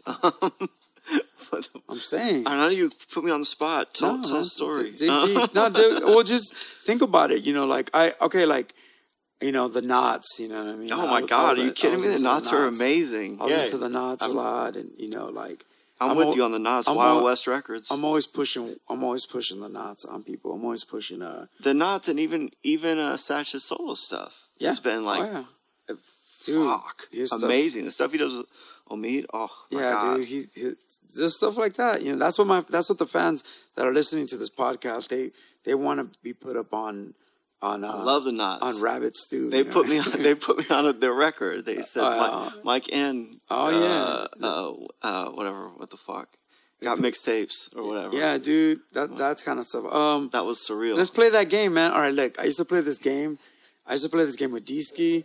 I used to play this game with with uh with Life Rexall. I used to play this game with Jean Grae, where where we would just be like, "Fool, you don't know about you don't you don't know about uh you know like the Rat and Rascal the Rat and Rascals, you know." What I mean? And then he'd look at me and be like, "You don't know about Gemini, the Gifted Child." You know, we Oh, just go yeah. back and forth like that. You know, Dark Leaf. I'm really influenced by Dark Leaf. You know what I'm saying? Like stuff like that. All right, give me one more. Then you don't have to give me three more. Just give me one more. That you you came out the box with Count Bass D. I know, but how do, you, how do you? go- Where do you go from there, dude? Um, I, I hit you with the Nonce. Just hit, just hit me know, with one the, more. The Nonce are phenomenal. Just hit me with something that you really like secretly bump. Like just just. well, a- okay. What happened to uh, Uptown Dope on Plastic? See, I don't even know about that. Tommy Tell Boy. me who that is. Fucking phenomenal record. Tommy Boy, Uptown. See, I'm Dope not on even. Plastic. I'm even. Okay. What what was it? What was it? Like some straight hip hop. Straight hip hop shit, New York See? shit. Like That's what I'm saying, man. ridiculous. One, one fucking single. That's it. Go. Yep. Okay, okay, I'll, I'll, I'll hit you with one. I, back in my digging days, I found, I found the whole Resident Alien on cassette, which was, you know, Resident Alien, um, the only thing on Prince Paul's record label Yeah. that never came out, Dew Doo Man Records. I found the whole album. So they had only put out like one 12 inch and then Yeah. I don't know what happened with the label. One day if I get to interview Prince Paul, I'll ask him, but I literally found the whole album and it was fucking amazing. They And probably I- just shelved it. yeah, and I just What about Breeze? L.A. Breeze. that's what I'm saying. He had an out. I mean, he had that go.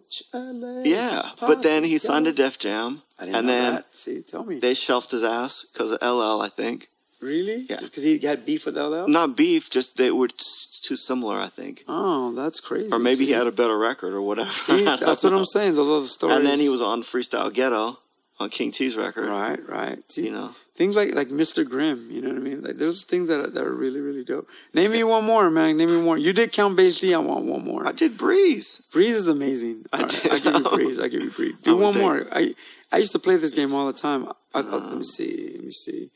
It's like um, like I was. You know, he only had one single, but I was really into Joe Sinister.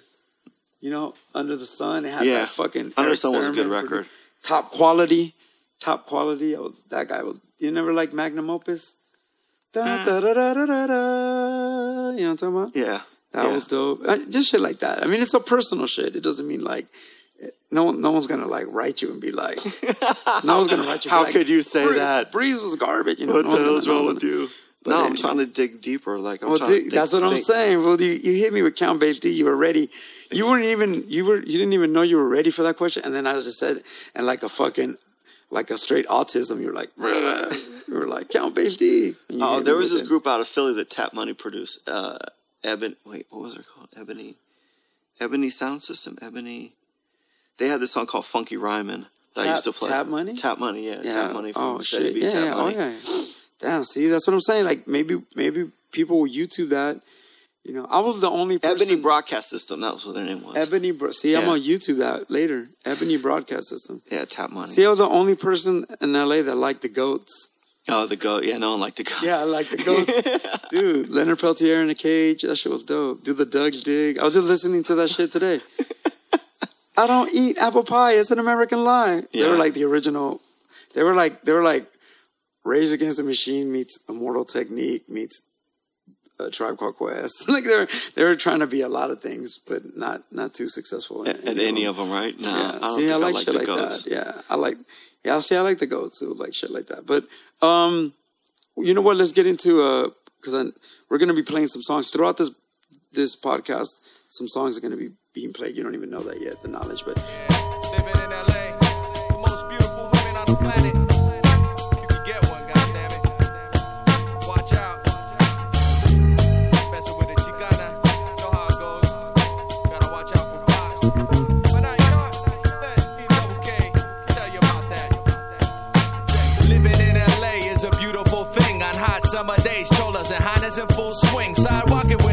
mothers heading back to the pad. What looks the dangerous demon known as the Cholo Dad. A man with a Budweiser can and a triple dot faded green tat on his hand. Plus his mother and his daughter's name placed on his arm for life. Veterano 40 years old. He packs a knife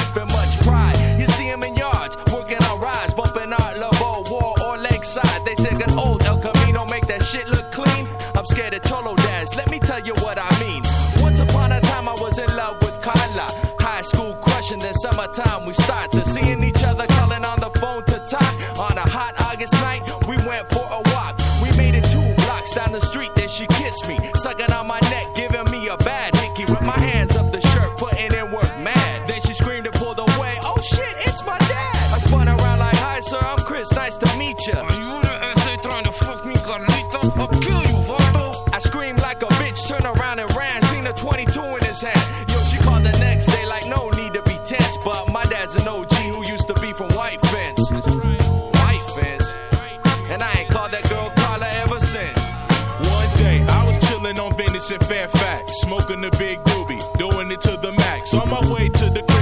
stunned by a pretty young face with a short frame of another race. So I stepped with the intro. Baby, can I get your name and numero? I'm KK the Super Bro. She said her dad's Mario.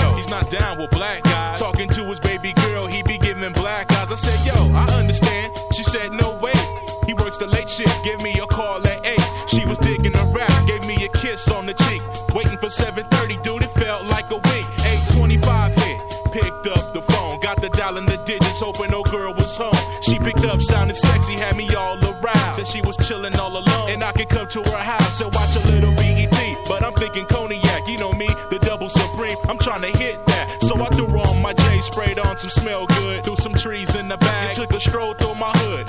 Close to her bed, I began wondering if her old man would show up and begin to rip. Hey yo, I should've knocked on wood. It wasn't all good. Less than an hour of chilling, the door open and there stood a big, tall Mexican man with tattoos of his gang and a case in his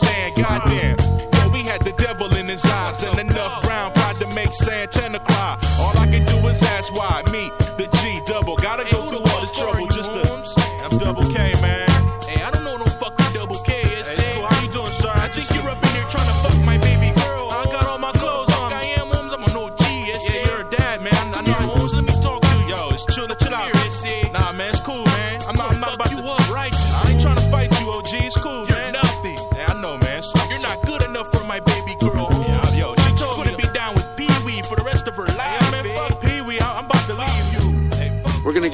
Couple more things. Um, one is is how did you going back to the the homie that was telling me about you earlier? How did you hook, hook up with Jive? And and there was a little known fact that you that you were actually you were an A and R for Jive, right? Yeah. Break break it down. Oh, it was uh um well, so I needed a job. No, I needed to work Right. after college, right? Right. So um so I eventually what happened was I interned when I was a senior at RCA Records. So I was up there on on Sunset um where they used to be uh right right like a kitty corner from where Amoeba is now. Yeah. That's where RCA used to be, right next to that Jack in the Box. And um, and I met who did I meet there? I met um, that I don't even know if that. Oh yeah, I met Carmelita Sanchez. Ah, She wa- Crumb. she was at. I seen her the other day. She was a student rep, or she was a. I don't know if she was intern. I think she was like the college rep for Aristus, same building, same distribution, right? Oh wow. And then, so she got a job at Jive doing promotions. I graduated and started working. And then um, she started a label with Jerry Davis. Or Jerry Davis started a label with Danny Goldberg. Southpaw? No, this is No, Poetic. Groove. Poetic Groove. So I started okay. working at Poetic Groove doing promotion. So it was like a long. So and then this other job happened, and this other job happened, and this other job happened, and eventually I got to do A and R Jive. But what happened was I did promotions as far as I could. I did. Mm-hmm. I went to pro. I started doing an R profile out of on Sunset up there, 80, 80 whatever, 8720, 80 something. Um, but that's when the owners Corey and Steve were splitting. So I was basically doing nothing because they weren't signing anything, um, and the money between those two they were just They're fighting. warring up, Yeah, yeah. it was it was they were warring up. That's when like nine was out. Nine. and uh, oh shit. Yeah. and um, uh, Camp Lo? Camp Lo. Camp Lo. Yeah, there's one. Or Camp Lo's amazing. or uh, Smooth, Smooth the Hustler. Of the hustlers amazing too. So all those things were out about that time. Camp, and Camp Lo was a shit. yeah, Camp Lo, man, Luchini. Yeah, Oof. for sure. Um, They say a bunch of weird shit though. I booked them for a show once. They they talk in their own language. Oh yeah, totally. like, totally. I was on the phone with with uh, with them and uh, uh, Jumbo, the garbage man from Lifesavas, Okay. and I was like, like they were here, and I was like on Saturn. Oh Like, yeah. they were some like- whole other shit. I mean, if you it li- hilarious. I'm a you know I'm a lyricist and I love lyrics, so I would that that Camp Lo Uptown Saturday Night was probably the record of the year to me that when it came out, and I would sit there and I I mean I love every song on that record, and I would just try to decipher what the fuck they were talking about. Spreading Mazola between the my Villanova, like what? and then and, and then I was like, and then I was like Camp Lo, and then I was like. I just didn't understand. I was like, "Are they gay?" Like, I didn't understand. this is for the brothers and the undercover faggot lovers. He says that shit in the song, and I was like, "Wait, what?" And then I was like, and then like their songs are they talk in code. And then when I met them, because I booked them for a show, dude, they were they were talking a language I couldn't understand. They were like, "Yo, son, you know that shit is straight. You know that shit is straight. James Bond and you know this and that." They were just like talk, and then I was like, they have their own language. Yeah. and they talk like the way De La Soul would would have their own code words, the Daisy Age and this and that. They were just like they they really do talk like in a in their. If you ever get to meet them, and they're great guys, man. They were fucking. They killed. I booked them for a fe- one of my festivals, and they killed it. And uh, they were amazing, man. But yeah, they talk like they just say the weirdest shit, dude. And I was like, then I remember sitting there trying to decipher Uptown Saturday Night, and it was like, yeah, spreading Mazola between the of my Villanova. I was like, what? what? You know, like they just say, you know, they're dope. But uh, so so you got That's so one. Why didn't they blow up? I think I mean the record was considered record of the year. It just didn't get By you? No, No. no. I, th- I think even the magazines, but it just never. Yeah, that they didn't follow up. Like it didn't. You know, their their stuff, their videos were dope. It was record of the year, mid level record of the year. Yeah. Because it wasn't because it known was like yeah, yeah, it like, was like that. Like outside New York and I mean, I think yeah, I think uh, purists. Yeah, I think purists liked it. You know, it was just like something different. But it was like it definitely. Even Luchini didn't. It didn't break like that. you Right. know? But it was like really dope. yeah. could say, what the fuck, Jeru, man. Like J. J. Rue Rue the had dope records, but never it never went beyond. Like it was whatever the ceiling was, it never passed the ceiling. Like Right, it right, never, right. and there was room for it too, but it never did. Like he was like, did he have too much edge? Did he this? Did he that? He also got in a war with the Fugees, right? did he? Yeah. I don't remember Dude. that. Uh, violent. Uh, do the Fugees? He, they say uh, on uh, on on uh, I'll tell you right. Uh, no matter who you damage, you're still a false prophet. Oh No yeah, matter, you know, Jeru the Yeah. Damager, that's a pros, and then they say, uh, yeah, they say something, something. No matter who you damage, you're still a false prophet. And there's another part where they diss, where they diss, uh, where they diss Jeru, and then there's a song where Jeru the Damager's subliminally dissing the Fugees too. So it's like secret wars and shit. Secret I love shit like that, man. People don't, people don't, people don't understand the, the art of the subliminal diss. And So shit. why didn't the fucking last Emperor blow up? Dude, that's some. See what I'm saying, man? If you dig deep enough, then you come with the Last Emperor. That dude is amazing. He to me, he was like supernatural. Yeah. You know, supernat. The Last Emperor. That's exactly what I'm talking about.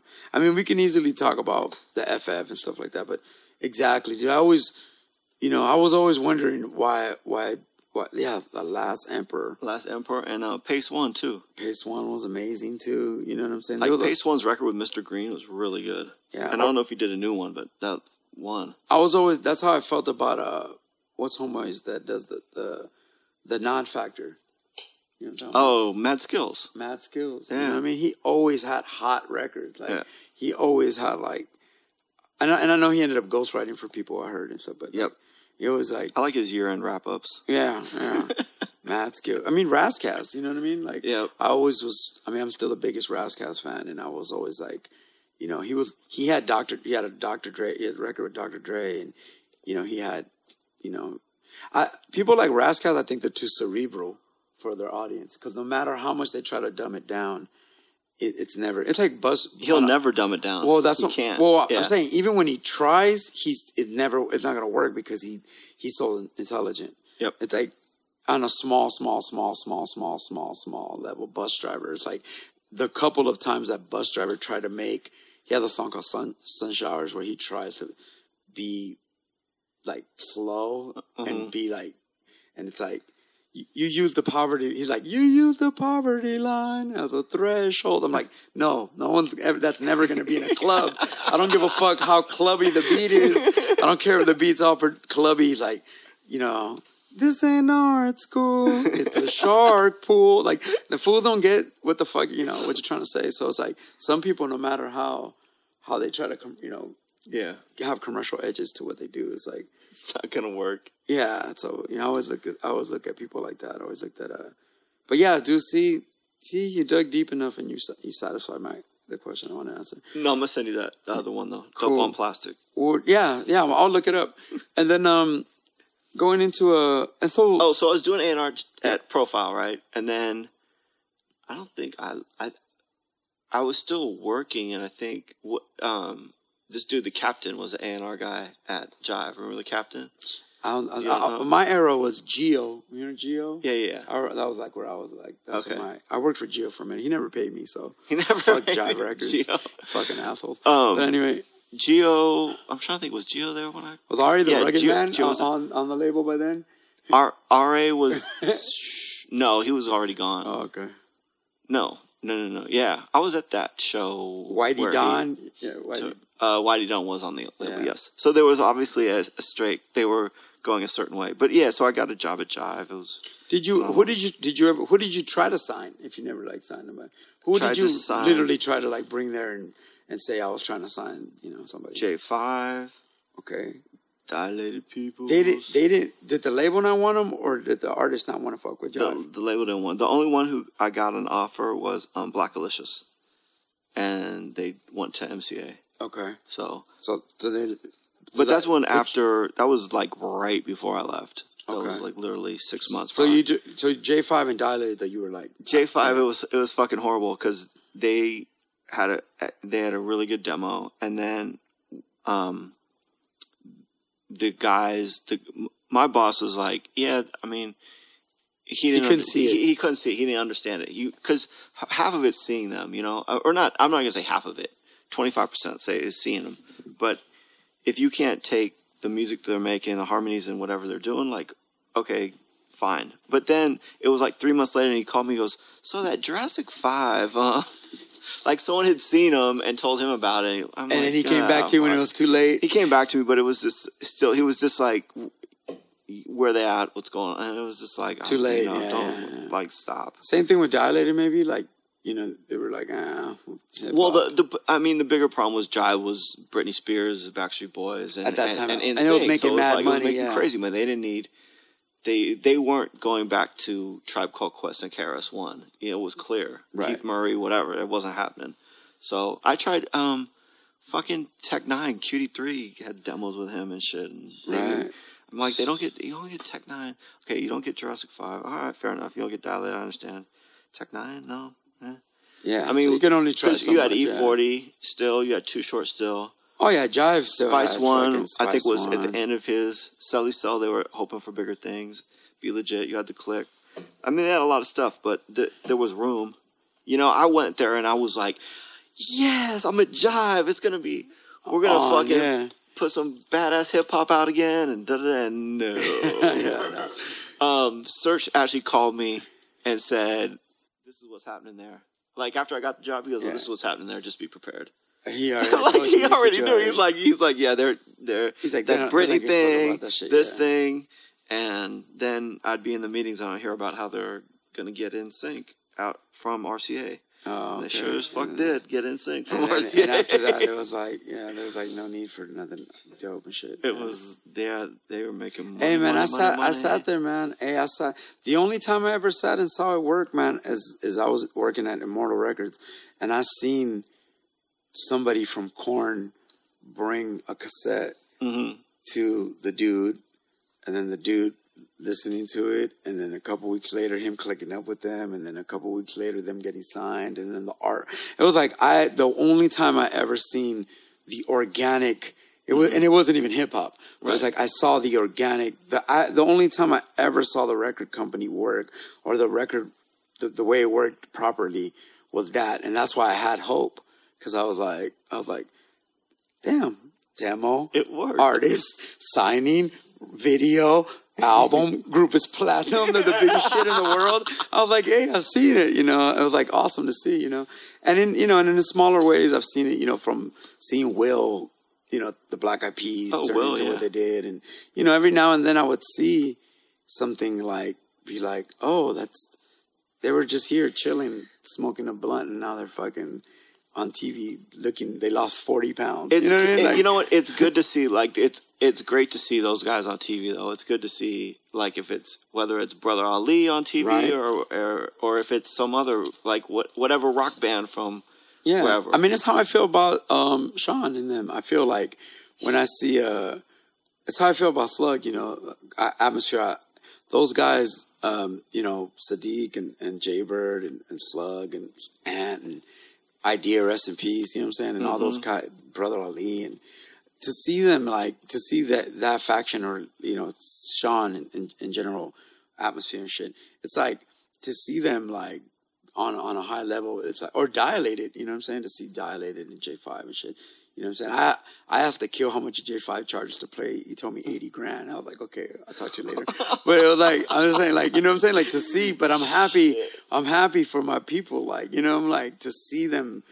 Some of the people like really make it crack. I'm proud.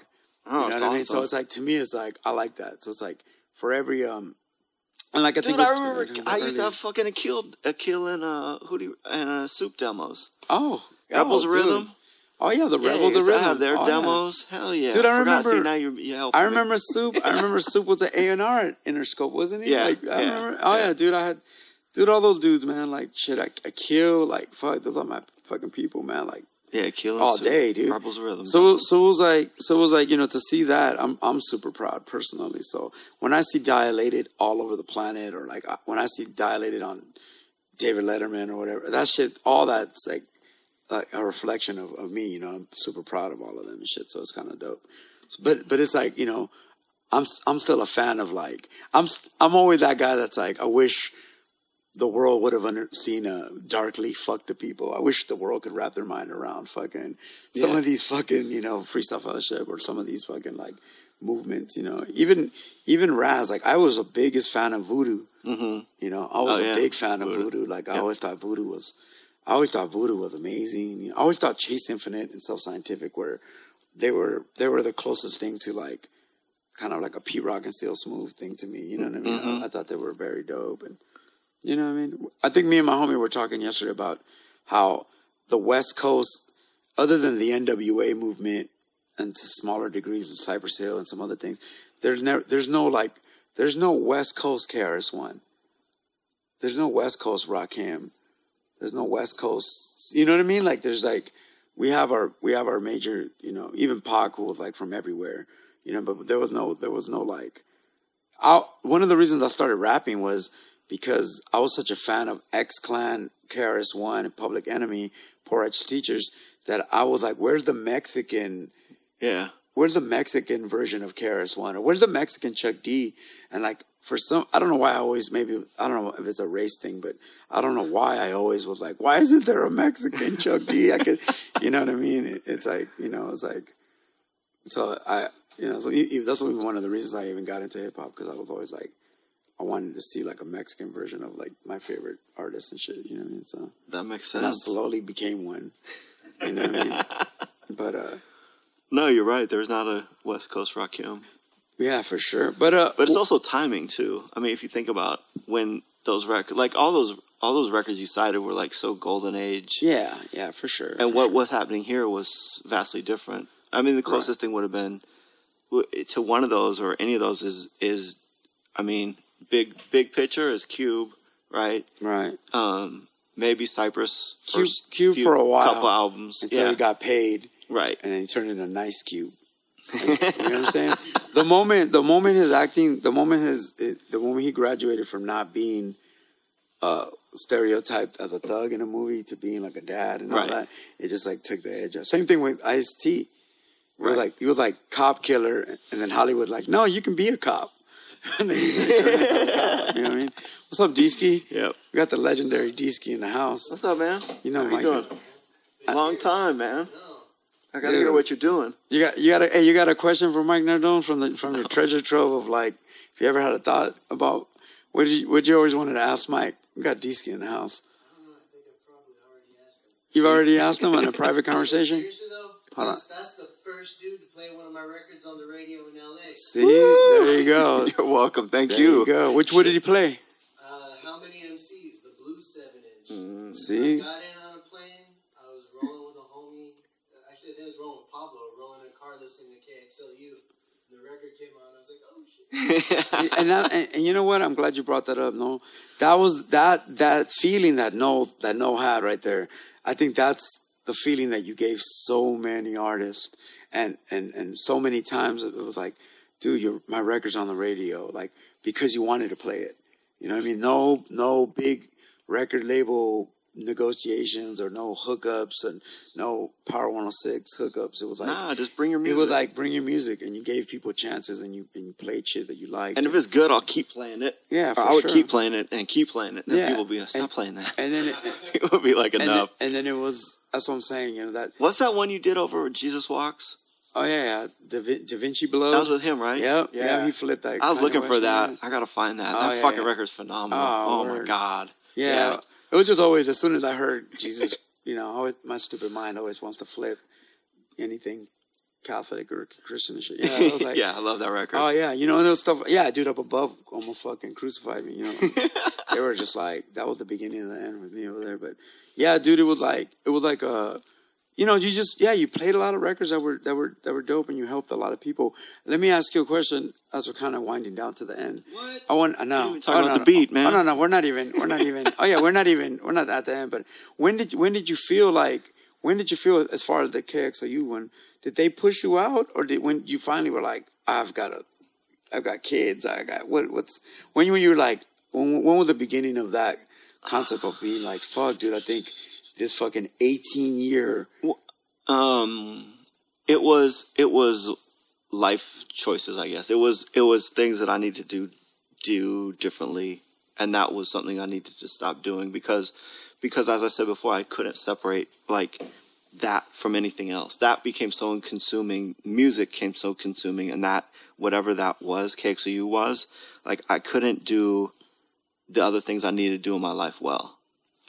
So it was I know the feeling. it just became it it was to, like there were certain things about it that I was good at and there were at that at hosting a show at at listening to music at finding music that I thought was suitable to play but as um as a parent and as a husband I wasn't doing a good job so that was easy it was that was a necessary thing to take out of my life at that point because it was it was starting to affect it was been affecting the family Right, vibe yeah. and stuff like that Yeah. for sure for sure um that and that's all too real and a lot, a lot of people i don't think a lot of people understand when you are an artist or you're committed to to, to a thing how how it all consuming it can Well, and like you said, it became it didn't. It was I was a fan. I was the first thing I was a fan of music. I was a fan of hip hop, and then I had an opportunity to share it with people, you know.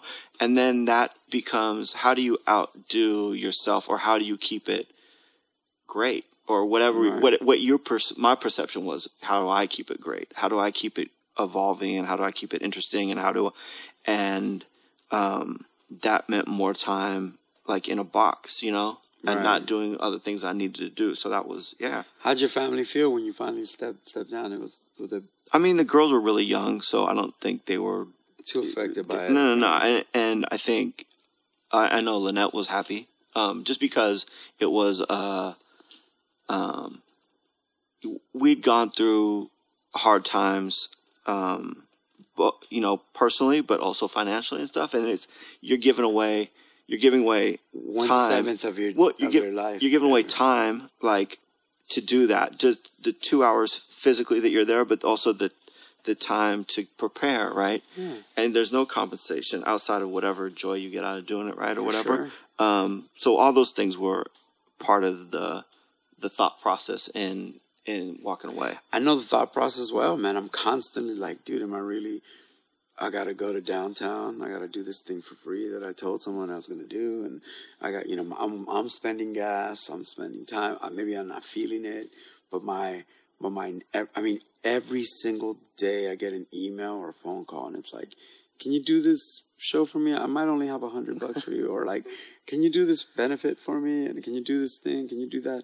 And it's like your heart is like, I love closing my eyes and rapping. I love playing. I love getting accolades. I love the feeling of the shit. And then you're like, damn, my, how far away is it? Right. Is, is it worth my, my car's not starting, you know, this is not, this is not, I'm stressed. I got bills, you know. So yeah, no, it's, it's totally understandable. I think a lot of people, 18 years, that's a ridiculous commitment, you know. And, and let's talk about, you said the beat. Talk, talk, talk Yeah, to me about that. talk about the oh, beat, Oh yeah, man. talk to me about it. Break it down. Break it, dude. You, it's so we could spend five hours on the show. Right. You know what I mean? Like seriously, or like even or we haven't even gotten to the, the we came from beyond CDs, which we're going to talk about that too. Right. Talk, talk to me about the beat. Well, no, because well, the beat was um, me and Ems and uh, and Jeff Chang at, at a point, and that I don't know evolved into something else. But um, it was a show we did. So it was the joint. It was me and Ems. It was um, Friday nights, and it was like three years. And Kurt came in at the end, and it was it was the first hip hop show they had there. Right. And it was maybe six months after the Baker Boys started at Power, doing Friday Night Flavors. Right. Right. Right. Um, And that wa- and that was a good time. You know what I mean? oh yeah, time, it was like '93. It was like it was like they were giving people a chance on that side too. You know. You know. And and you know it's when Keith Naftaly had come down from KMEL. he, that's why his influence was was one of the reasons why there was. Yeah, they Because wanted to KMEL open- was dope, man. KMEL was dope. KMEL was dope. I was I'm not from the Bay, but Cam, for, I used to hear about KMEL all the time, and then the few times when I was up there, I would hear it. And I was just like, KMEL was really progressive. Yeah. um, station at the time. And, and and you think about '93, and they were KMEL was probably doing it from the either late '80s or, or mid '90s, but or earlier '90s, I should say. But the beat in '92 or whatever was heavily like it was urban woman, probably 30 plus demo. So it was a lot of uh, what Brian McKnight and. Fuck, I don't know who Anita- else. Anita Baker Keith and Sweat yeah. and whatever, you know, whatever. It was a lot. right. It was really mellow, and they didn't have anything progressive going on. Um, I don't know if And they, so I don't even know if they had a mix show at that point. But at least, for, at least the three years there, it was a check too. You know. What I Oh, mean? no, like three some- years you know I there mean? Was like I'm saying, fucking like phenomenal. Yeah, and it was like you know what I mean. And like I said, that was a good time.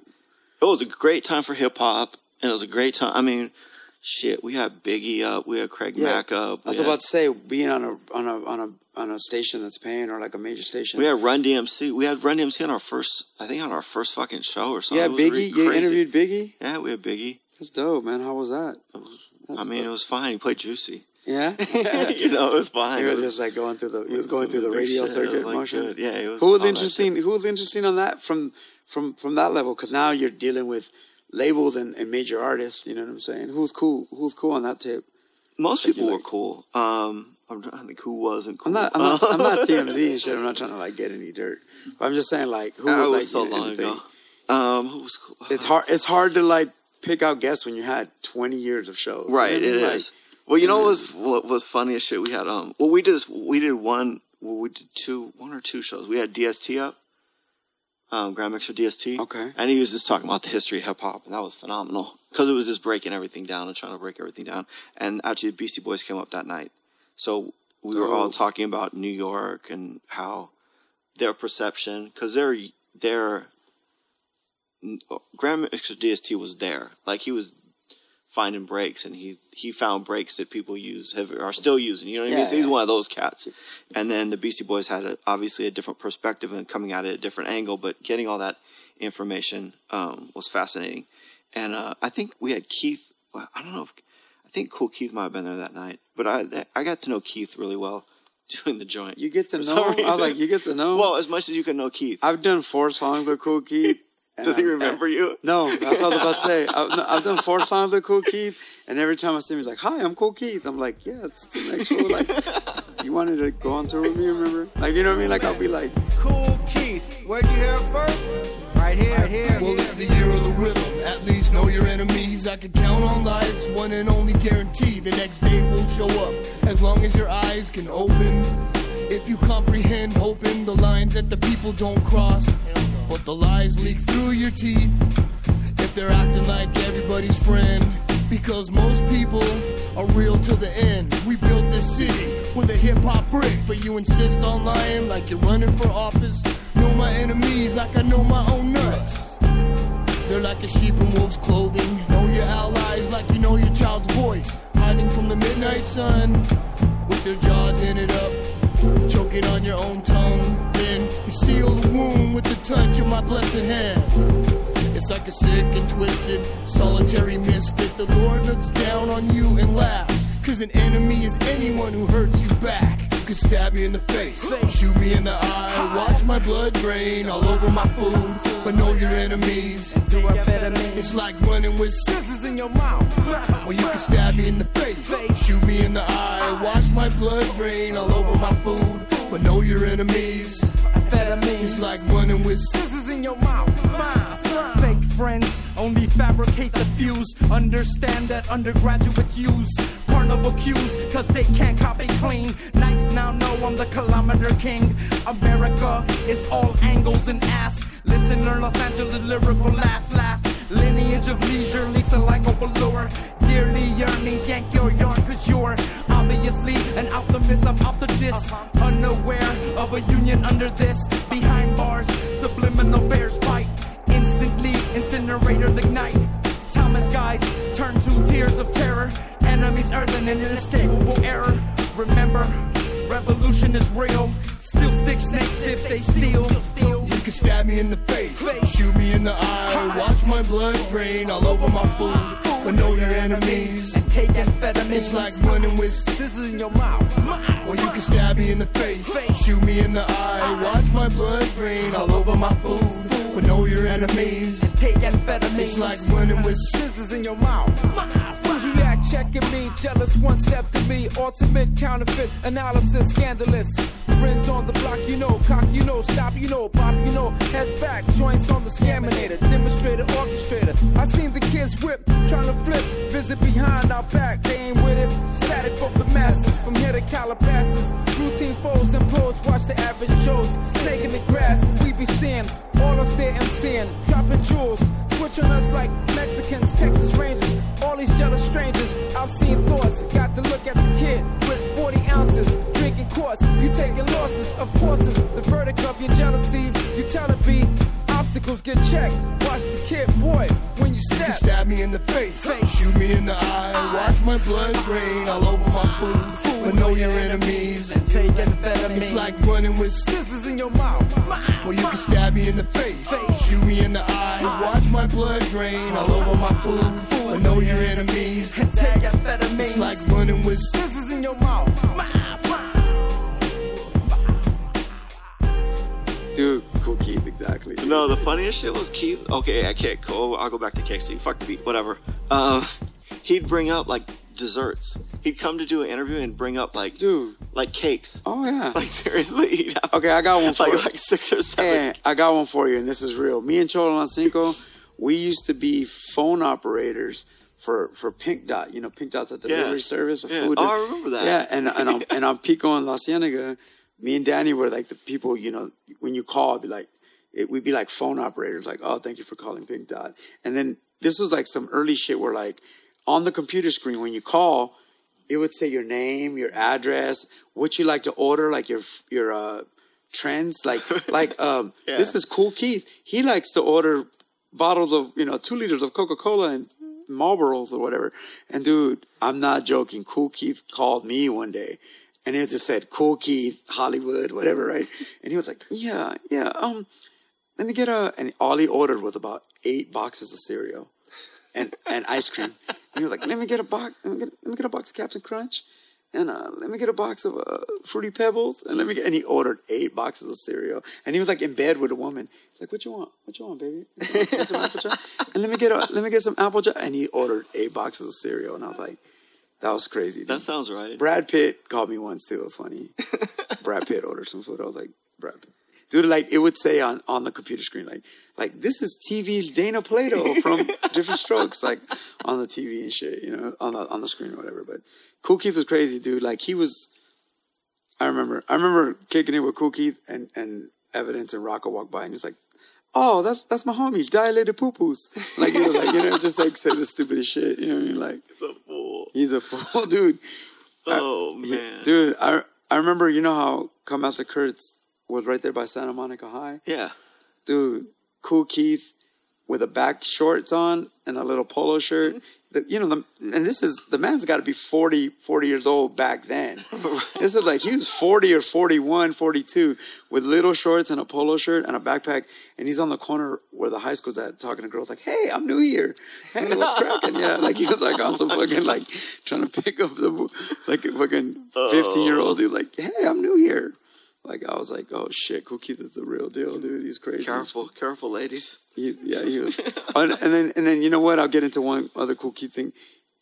It and it sucks. You could do a show just talking about. Oh yeah, dude, and it sucks because because I have to do a Rob one, rest in peace, and uh Rob, rest in peace to Rob. But I remember didn't Rob like leak Kool Keith's album or some weird shit, like the Columbia record. He like leaked it or something. Oh, I don't know. He might Dude, have. right when, because you know Rob was a notorious tape trader, and yeah. Always like, Rob was always like, I got that old dirty bastard Yeah. six months before it comes out. And so, you know, always like, hold the shit over your head. Like, I got this intelligent hood album and shit. He actually gave me, you know what? It was dope. I was really into Brand New Heavies. That Brand New Heavies album. Yeah, Heavy one- Rhyme Experience. Yeah. And he gave me unreleased. He gave me some songs. Oh, yeah, they were made. unreleased songs, He yeah. gave me the 3rd Bass song. There was a 3rd Bass with Brand New Heavies, and there was some other shit that never made it. And uh, going back to Keith, right when Rob passed away, which obviously was a super sad time for all of us, he uh, it was around. Koki like didn't care. He was on the radio like fuck Rob one. he fucking leaked my record. and it was just so funny because we were everybody's all sad about Rob, and it was like, yo, rest in peace, Rob one. This week. and Cookie, Koki was like, fuck Rob one, man. He fucking leaked my record, and it just made me laugh because I was like. He was like the only person that didn't care. That would- Rob died. that- that would be like that, yep. Yeah, he was some fuck Rob shit. It was funny, dude. Rob gave you a copy of Cookie's album. See, that's what I'm saying. He Yeah. was, yeah, dude. That because Yeah. Rob was like, Rob was like that. You know what I mean? Rob You gotta like, hear this. Yeah, how Yeah. Rob was like, Rob was like, he would always have some like hot shit that like that. That was it. That's what I liked about the record industry for me. It was like, I literally, and I mean this, I was the first person. I swear, and this is true. New York, L.A. I was other than probably the artist. I was the first person to crack open the boxes of Common Sense 12 inch for I used to love her Mm. because I worked at the warehouse and at the warehouse, uh, the Relativity Records warehouse in Torrance. Oh, really? And they came in to me, Oh, and I was like to send. I was sending those records out to like Tyson Bedford and all the DJs, the fucking X Men, you know, all Send shit to me, man. I didn't at the time. I was I was barely new, dude. I was so new. Remember Link? Yeah. Link was the Yeah, person that Link, put me on, yeah. man.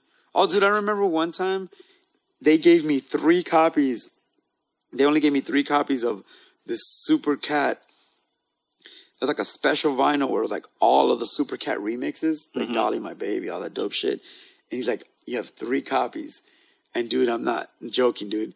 I gave one copy each to the Baker, I think Baker Boys, and then I ended up because I'm a G. I gave my copy to Cockney O'Dyer. Nice. And then some, and I just remember somebody like the Baker Boys or somebody big didn't get a copy, and they chewed me out in like Columbia record, and I was like, "It's Cockney O'Dyer," and they're like, "I don't give a fuck what that is. this record is for this fucking, you know, somebody big and shit." And I was like, No. I'm gonna give it to Cockney O'Dyer." you People know? actually hear it if I give it to I was like, if I give it to him, he's actually gonna play it. Yeah. Yeah. But anyway, man. But um, so so um, yeah, man. We could go all day. Um, Oh. tell me, we want to play some songs though, like, and and obviously, I want to I want to play. out. what you got? Let me see what you got here. You Yeah, got, got you got your How yeah. Let's talk about these compila- week. this- well, let's talk about this. We came from beyond, man. How did this manifest? This will this will be one of the last things. And look, of course, Count Bass D. Yep. See, you were all, a- dude. The Mighty Casey. Yeah. Oh, see, that's the Mighty Casey, dude. Uh, white girls, right? Remember he had Yeah, white, some White white Girls You got Liquor on that but white girls, and it was about fucking white girls, and he was like, "Don't tell Minister Farrakhan, Yeah. he don't need to know what's going on, cause white." It's on. It's the end credits of the movie. It's on. It's on the end credits of the White Girls movie. Oh, he's the song's playing. Yeah. Dude, so let, let's talk about this for a second. So you, besides being a producer and everything, how did you get Razor and Tie? Was that like an Yeah. indie label? Or? It's a. It's a label distributed through. Um, or was through BMG. I don't know. What, Okay. I, I don't know if they're still in business, but they did a bunch of compilations. Like they did Monsters of records, you know, and stuff like that. So and so you, I see two volumes here. The, Yeah. the first one, of course, I'm gonna just give you a rundown to let you know what he was putting out in 2001. Freestyle Fellowship, Eyedea, Pep Love, Mighty Casey. This is this is 2001. Dilated, Blackalicious, Count Bass D, Atmosphere, Beastie Boys, AWOL One, Jurassic Five, Fat, oh, Fathead. yep. Oh man! All right, I'm, I'm gonna run through this, but I gotta hear one fathead story. Motion Man featuring Kutmasta Kurt, and then Rob One All Stars, which is, uh, I don't know if it's 14 minutes or 17 minutes. 17 minutes, It's a 17 minute song Yep. about Rob One, rest in peace, and it was recorded the day that Rob, right after Rob passed. I think it was the morning. We were on our way to record the song anyway, And you because Rob yeah. had cancer, and we were on our way to make a tribute song for Rob to raise money for his medical bills. And the morning that it happened, Rob died, and we still met at Mum's the Word Studio on on Seventh and La Brea. And this song, which we are going to play on the show, I don't give a fuck if it's 17 minutes long. We're going to play it. uh, the song has, I mean, has Mikah 9, Peace, Dr. Oop, Rock Our Science, The Shapeshifters, me, so many people, visionaries, all kind Yeah, of people are on subtitle, all kind of people are on the song. And it's a 17 minute song for the homie.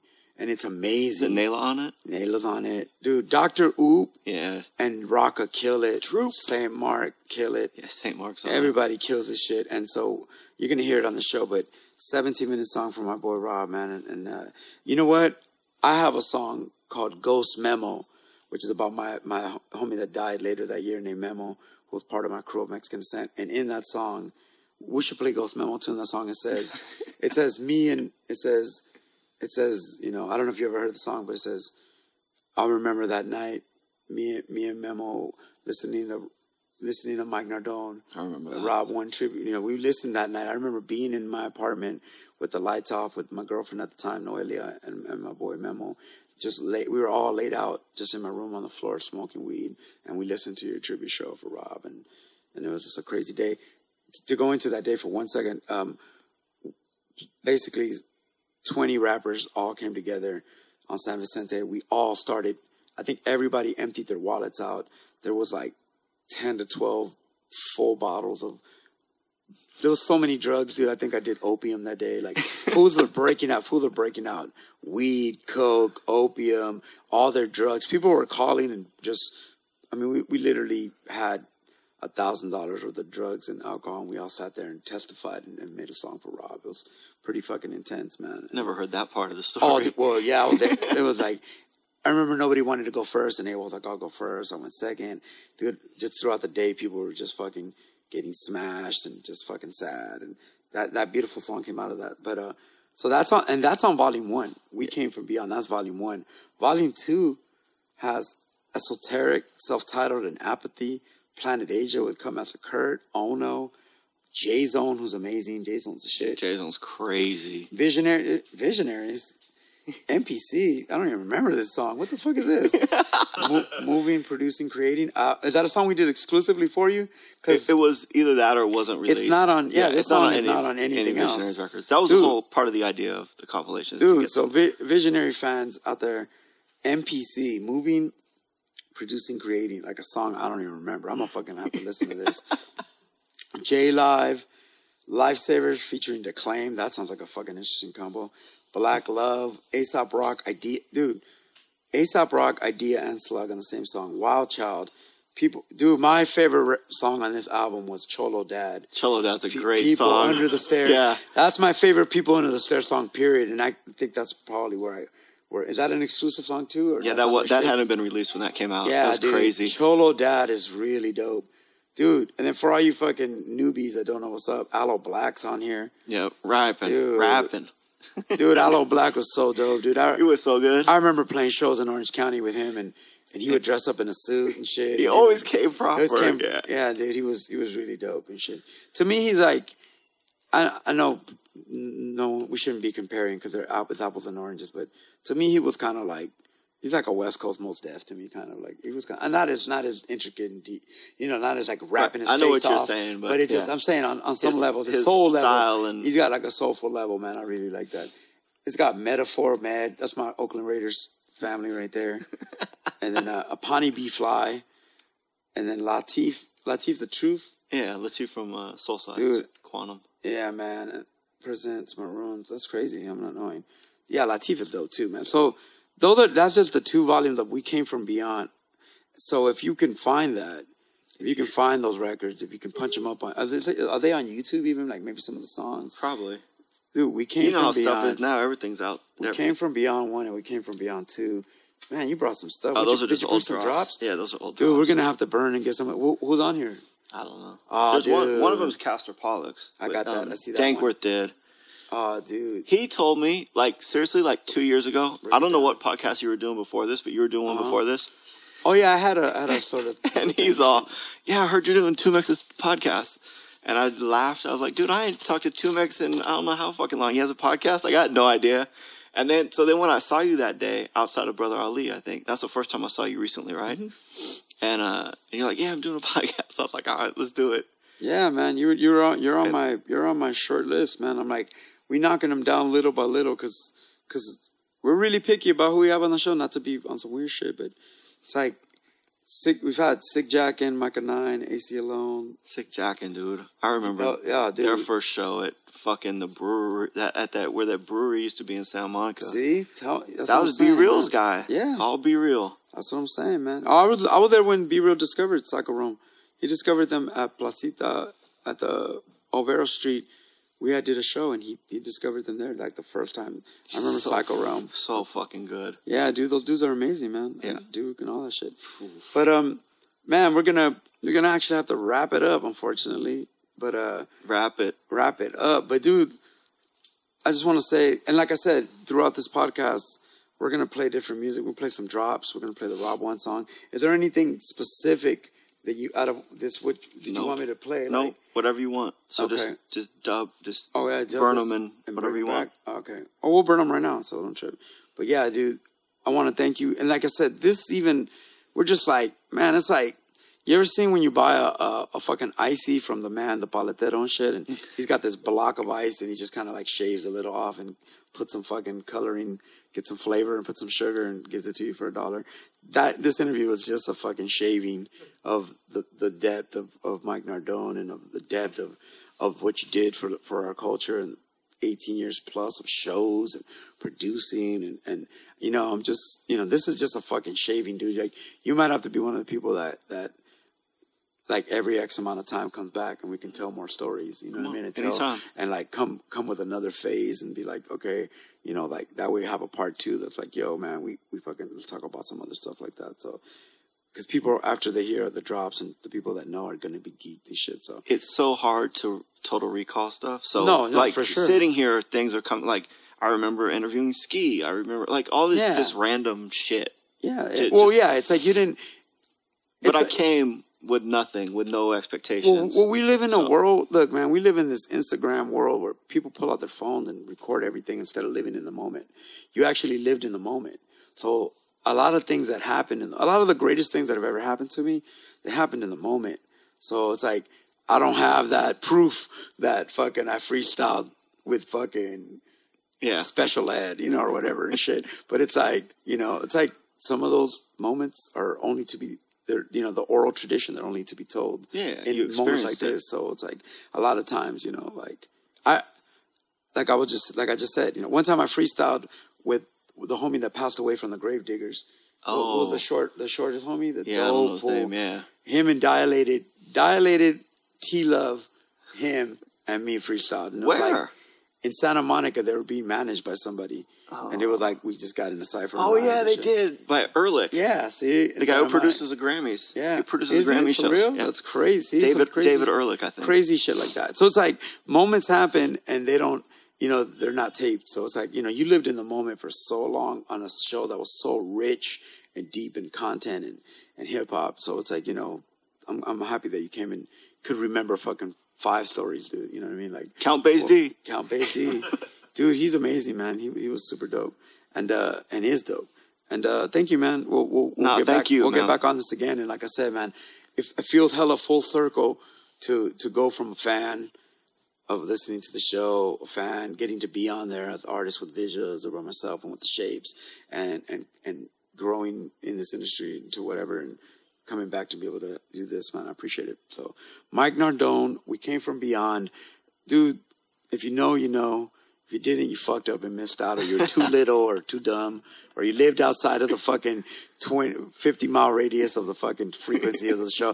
There's times I would be driving in my car, and it was like trying to pick your shit up, and I was like, I'm, I'm in fucking, I'm in fucking like Pomona or somewhere too, like Too far How, how east, far was the radius? I don't even know. It was like, but I remember times I would be at the beach, or there's some places where get- some there's a- places were good, like Pasadena. You could get yeah, it, but then some other places, like there was times when I would be like it'd be Sunday night and I'd try to tune in and it was like so you know if you if you got to live it and experience it, it's a wonderful thing. If not, I mean, dude, there should I know you're busy doing life. There should be to a small degree There should be a We Came From Beyond documentary or something. You got to work on it, man. Like, That's- gotta, that's what I gotta- wanna spend my time doing. You should do a little bit. You should get some fucking. You can never walk away from the game. For like, you can't when you're in when you're in like when you do something like what you did, 18 years of a radio show. When you're in it, you don't see you don't see what you're doing. Sometimes you're just living it. Sure. And then only in retrospect are you like, God damn, I fucking, you know, like me, I was like, I spent a week with Big L Right. working for Columbia, and I was like, I don't have one picture. I fucking, if I knew, I mean, not that I knew no one was gonna know the dude was gonna pass or whatever happened, but it's like, dude, if I knew, like, I really spent seven days just me and Big L. I would have taken a hundred pictures, and now in 2014 it'd be like, damn, that fool was old school chilling with Big L, or you know, all that fool met Biggie, or you know what I mean? Like, Yep. I've met Pac and shit like that. You know, so it's like shit like that. And it's like, man, I wish, but you, just live in the moment. you All know that I mean? shit. Now it's all photos. Like I saw, who did I see? I saw Red and Mello Uh-huh. at the Cut Chemist Shadows thing. Uh-huh. So I'm like, pictures. I need Yeah. a picture. I want a picture. Yeah, man, it's like that, you know. But memories, man, and I'm glad I'm glad you're here to share some. of that. Nah, anytime. My Thank- pleasure, man. Thank man, you. Mike Nardone, the legend, the great, the hip hop fucking server, man. He fucking like he was a vessel for for for a lot of dope hip hop and a lot of people all over the world. Thank you, man. A lot of a lot of MCs. You helped a lot of careers get started, and you gave a lot of people confidence to, to make make music and, and do a lot of things. And you made a lot of people happy for eight for twenty years, dog. So, thank you. Sweet. Uh, we're out of here. Um, we'll be back with some more shows. Platform collection. Thank you very much. And I also want to say what's up to D-Ski. And I also want to say uh, I'm working on. Uh, sorry, man. I have to. I got. I I need dough, man. So um, 2mex.bandcamp.com. I'm putting my records up on Bandcamp. So buy my shit. Stop fucking stealing all my shit. Or stop just creating YouTube channels of my music and not paying me for it. So pay me. Give me some money. Anyway, I'm out. Thank you very much. We'll catch you on the next one. And we're out. Keep your killer sound boy every day. DJ category one, Robert Corey. Apartment full of records, turntable record. The biggest pervert that I know, selector. They say cause I'm young that I don't know everything and don't appreciate shh. Watch the party swing, rat cans and spray paint at the hardware store. Shifters blowing smoke on a Saturday night.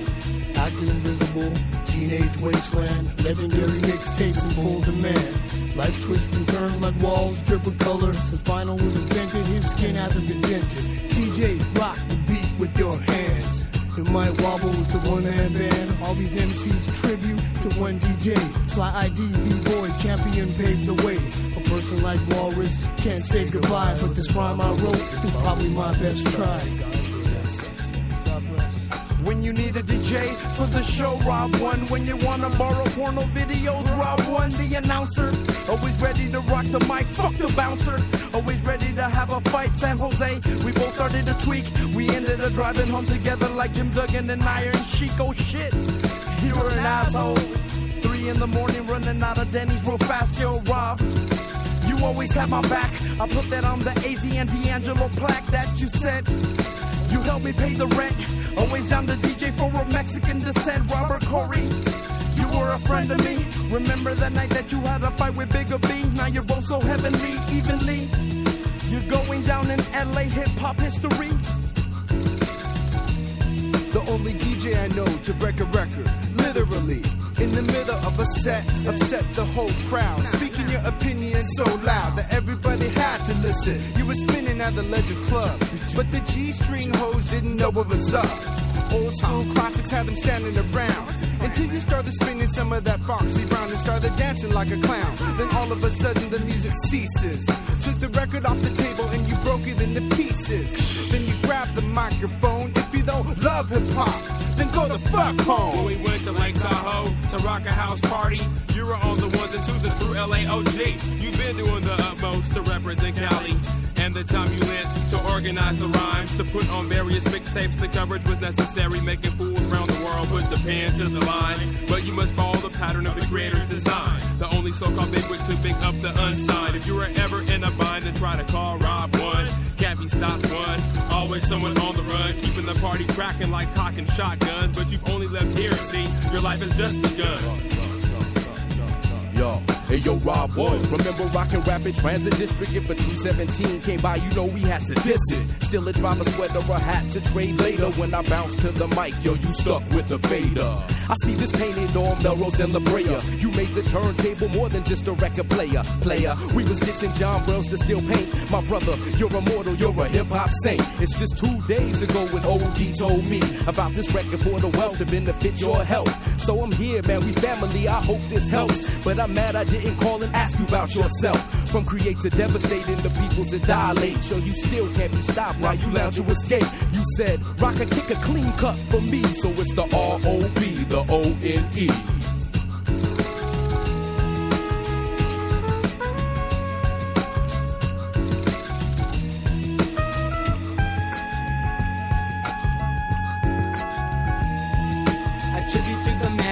Rob One to the sky knew. A tribute to the table and the spray can style. Running out of time, then the time runs out. I'm running through the past as I take a time outside. Inside out as the rhyme climbs out fly. Finding our way through the fog somehow. Some of us feel kinda stunned but must feel so suddenly feel. But the love of us feels with the thunderous feel right under our heels. Off the top of the chest as you properly rest. Gratitude is all I have. In the 9-2, mega trendsetters was the tape. Memories stick like a piece of tape. Tape to my heart as a friend departs. But never really leaves when the leaves fall down off the trees. Our sound as the breeze blows round with the free throw sound of the cuts rocks thrown down. Tribute to the man called Rob One Now. Tribute to the man called Rob One Now. A musical hero.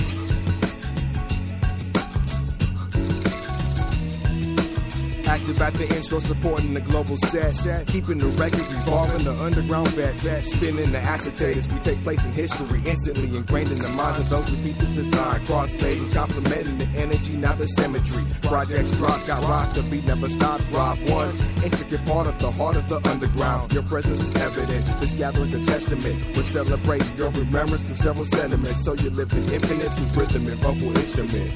Robert Corey. These stores infinite, I'm sending you my love, man. You play my records in the club, man. You got the diggers into dub, and the subterranean, heavy and mystic, mystic form you rock. Have a multi thought and tongue tied in a knot. This is the side we fought for. I got more in aim. You straighten out the J and arrow the M in my name. We claim fame in the form of pain. Memories never faint, never trying to be someone we ain't traveling, unraveling the babbling of the junk. Any that claimed to be true and never show was a punk. They said that's what you would say. I'm catching a fade, drinking in your honor today. You'd want me to get laid and hit it and split it, with multiples artistically sprayed. Let the canyon blast it, leaving the class displayed. I see your fly ID, I know you'll pass death. Every day we were seconds shorter of our last breath. Rest in peace. R O B O N E. Rest in peace. R O B Although I walk through the valley of the shadow, I fear no battle. Intergalactical space travel, six feet beneath gravel. Later days pushing up daisies from a grave. Because I'll be with more loved ones dead that are alive at this age. I send love to rage. Mortality, morbid thoughts, more cyborg implants, iniquity, pestilence, war rattles, equal eye and cattle. According to scripture, there's a bigger picture on the wall picture. Since antiquity, man has sought ubiquity. It's a cold, cruel world in this big city. And I'm a cold scholar. Paper hate you for your family for a dollar. Since there's a better place, I can't blame you for leaving, Robert. To be a true G, take flight, soldier, saw the gun, yo. My staunchest supporter, microchips. From beyond this disorder, we broke bread, we drank water, we kept alive every quarter of the year. Love and peace, pioneer. Be with you when I get there. Alright, let's talk about dying. Laughing, drinking, and crying. If I said I had nothing good to say, I'd be lying. Rob one was death defying. I'll see you, I'll see you when we all get designed. I can't keep bullshitting in hell frying. Trying to float like the sun with the shine. Creative energies, fluctuating designs. For the poor, hungry, homeless, and dying. Rob one forever in my mind. Mind. I can't keep bullshitting with your rock. You're gonna be gone, gone, gone. But be your ace and egg, gonna love you from the south to the east to the north. Home, home. We gon' cry, cry. And when your day come around, we gon' say, Ride one was crazy. And we miss him. West Coast to LA. LA. Ride one. Rock on. Rob one. Rock on. Rob one. Rock on. Ride one. Rob one. Rock on. Rob one. Rock on. Rob one. Rock on. Rob one fourth generation smoking cigarettes. But not till my pops died did I think to quit. Still, I chain smoke back to back while writing raps. While living life, ignoring the voice inside. This morning, looking in the mirror at my eyes, I finally realized this song could be easily dedicated to me. Now, when I think of Rob One, I think about scratching. Passion for hip hop, spray paint colors clashing. Dedication to the scene and dropping underground classics. Rob One forever live on. Love's last challenge. The mechanics of the corpse versus the technical, the reaction of the spirit, separating through mammals. Electric harmonic balancing when the Swan Lake ballerina opens her wings, then light reflects on us. In loving memory of Rob One, from dusk to DJ Dawn Rhythmatic to the shape shifting Krylon, to the heart crushing tears that fly down to Rob One, the man who shook the city streets. Los Angeles, Rob One mean streak with CBS, and the day weighs more when somebody's missing, but somebody has a seat in the sky. Let them fly, open your wings and look out for us. Blue skies full of fields of dust. The pressure of serenity, embrace tunnels for eternity. To lotus from its complexity, then cherish your energy. Yours to me and ours to thee, because we again are destined to meet. When my concrete dimensions finally deplete, to combine and complete individual dark crystals, living in unfinished, feeble loopholes. Those aren't worth it, horror springing silent, and all that is violent is opposite of you. Now we communicate through what's forever in view. Uh-huh. Yo, yo. Shall I talk about the old gray area days? You play the instrumentals, I set them ablaze. Or should I talk about when we mashed the unity? Willie Swan, J, I think assault and you and me. El Hacienda, we probed the whole spot. You vanished and your truck was left sitting in the parking lot.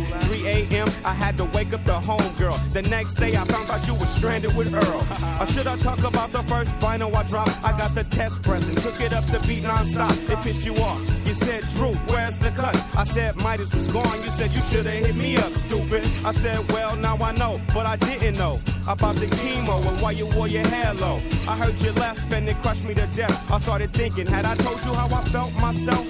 And then came the lotus of the opus on the whole. I recall the last show we rocked, Filet of Soul. I stepped off stage, you hugged me tight and said, love you, man. I said you too and kept it moving cause I had to. Somber moments warrant the stronghold. The long road to inner peace starts here. Dark tears and sons consent to rob one's ascension to another dimension. No more wincing in pain. Tapes will bear the name long after the song titles are rubbed off. You came shrugged off the outer core to be absorbed by the LA underground and strengthen its life force. Remorse for what?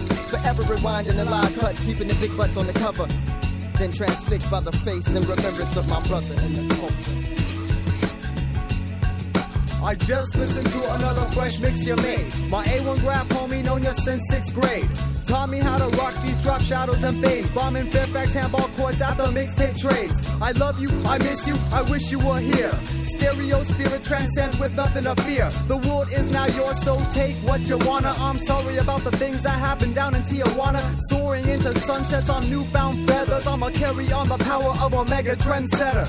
It's incredible how a man can speak with his hands and captivate a multitude of beings with a can. True cultural icons shall forever carry on, whether or not they caught within the eye of the storm. Nothing's promised forever, yet legacies are, and every being created must return to the stars. Spiritual understanding is beyond the bizarre, but it's the very cornerstone of exactly who we are.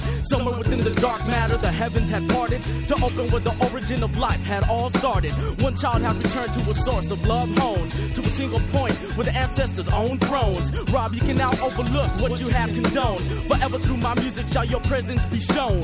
Although you felt alone with no relatives to phone, you had a family of friends to help discuss the unknown. None of the work that you did was ever done in vain. Rob one shapeshifters, remember the face and the name. It was back in 91 when I first met the grand, incredible DJ Rob, O-N-E. Back when Chemist 7 and my man Charlie united committees and sold up shoes with dark leaf trees. You came over. The hunt was on that red October. You was true like the light. You never gave a cold shoulder. Fast forward to 1996 for sure. Rocking that New Year's Eve party at the Troubadour. Remember that conversation speaking no DJs in the slump. And when that fight broke out, we shouted, get the fuck out, chumps. I'm not a liar. Y'all can ask my man, Cockney O'Dyer. When that kid got his face cracked with bottles stuck to a flyer, they call me Saint Mark, Neo Messiah. I don't miss. To my man Bobby Wood, you're the new name on my list. Of figures receiving libations from my liquor with bliss. Rest in peace, my man, no bullshit. Send it out with a kiss. Like as if y'all was really knowing DJ Rob on the drop. And even posthumously, homie, you just can't be stopped. You just can't be stopped. You never can't be stopped. It's St. Mark, rhythm rocking, and we rock non-stop. So keep on. So keep on. Assalamu alaikum. Watch me break my leg when I kick this one. Check the fly ID. Hello, my name is Rob One, spelled out in the stars. Wild style, capitals, top to bottom, and arrows going everywhere in three dimensional exit. Shapeshifters is forever. Never again will they forget to remember the man. I put it up in the sky so you can notice the man on the moon. Andy Kaufman and the sun we went down. We put it down. You spun the table round. The records of time. Sign language vinyl and turn the whole party out. And the crowd went crazy. The good die young when we live too fast. So the time runs out. And you know that now. Why does it take such a tragedy to move a party right? To bring a crew together when beef, they cross each other out. The suckers got no respect. We need an asshole manager so we don't get pimped by these bogus promoters. We got more mad at the world when the girls get cold. There's a style war going on over there, but it wasn't for those meddling kids. When the greed meets the needs of the guinea pigs, experimented on by unexperienced students with morphine syringes, making you passive. The county hospital's a joke. Dial 911, it's a painful psychedelic death. May we prevail in the afterlife. May the force be with you. But it's hard to hang on when everyone's dying of cancer. When your life's on the clock and it takes $10,000 to make the doctor talk. Wake up the dead, the nurses get naked, pump up the jam, and you know what we like. Everyone gets sad. We live another day to appreciate every breath that we take. Take a second out of your wonderful life say hello to the ones that you love. But the people love you and hate you the same. There's no guarantee that you will see them again. It's the only remedy to the disease. Is there a cure when you got no pounds? Life is rugged and wild. Is there a b-boy heaven for DJs like you and MCs like me? Lots of pretty girls, old spray cans, tombstones covered in color, breakers rocking the floors, painting the trains, in the crates, you on the twos, but it's choking me up. I would like to thank you for hooking it up and putting it down. We are reborn. Throw your hands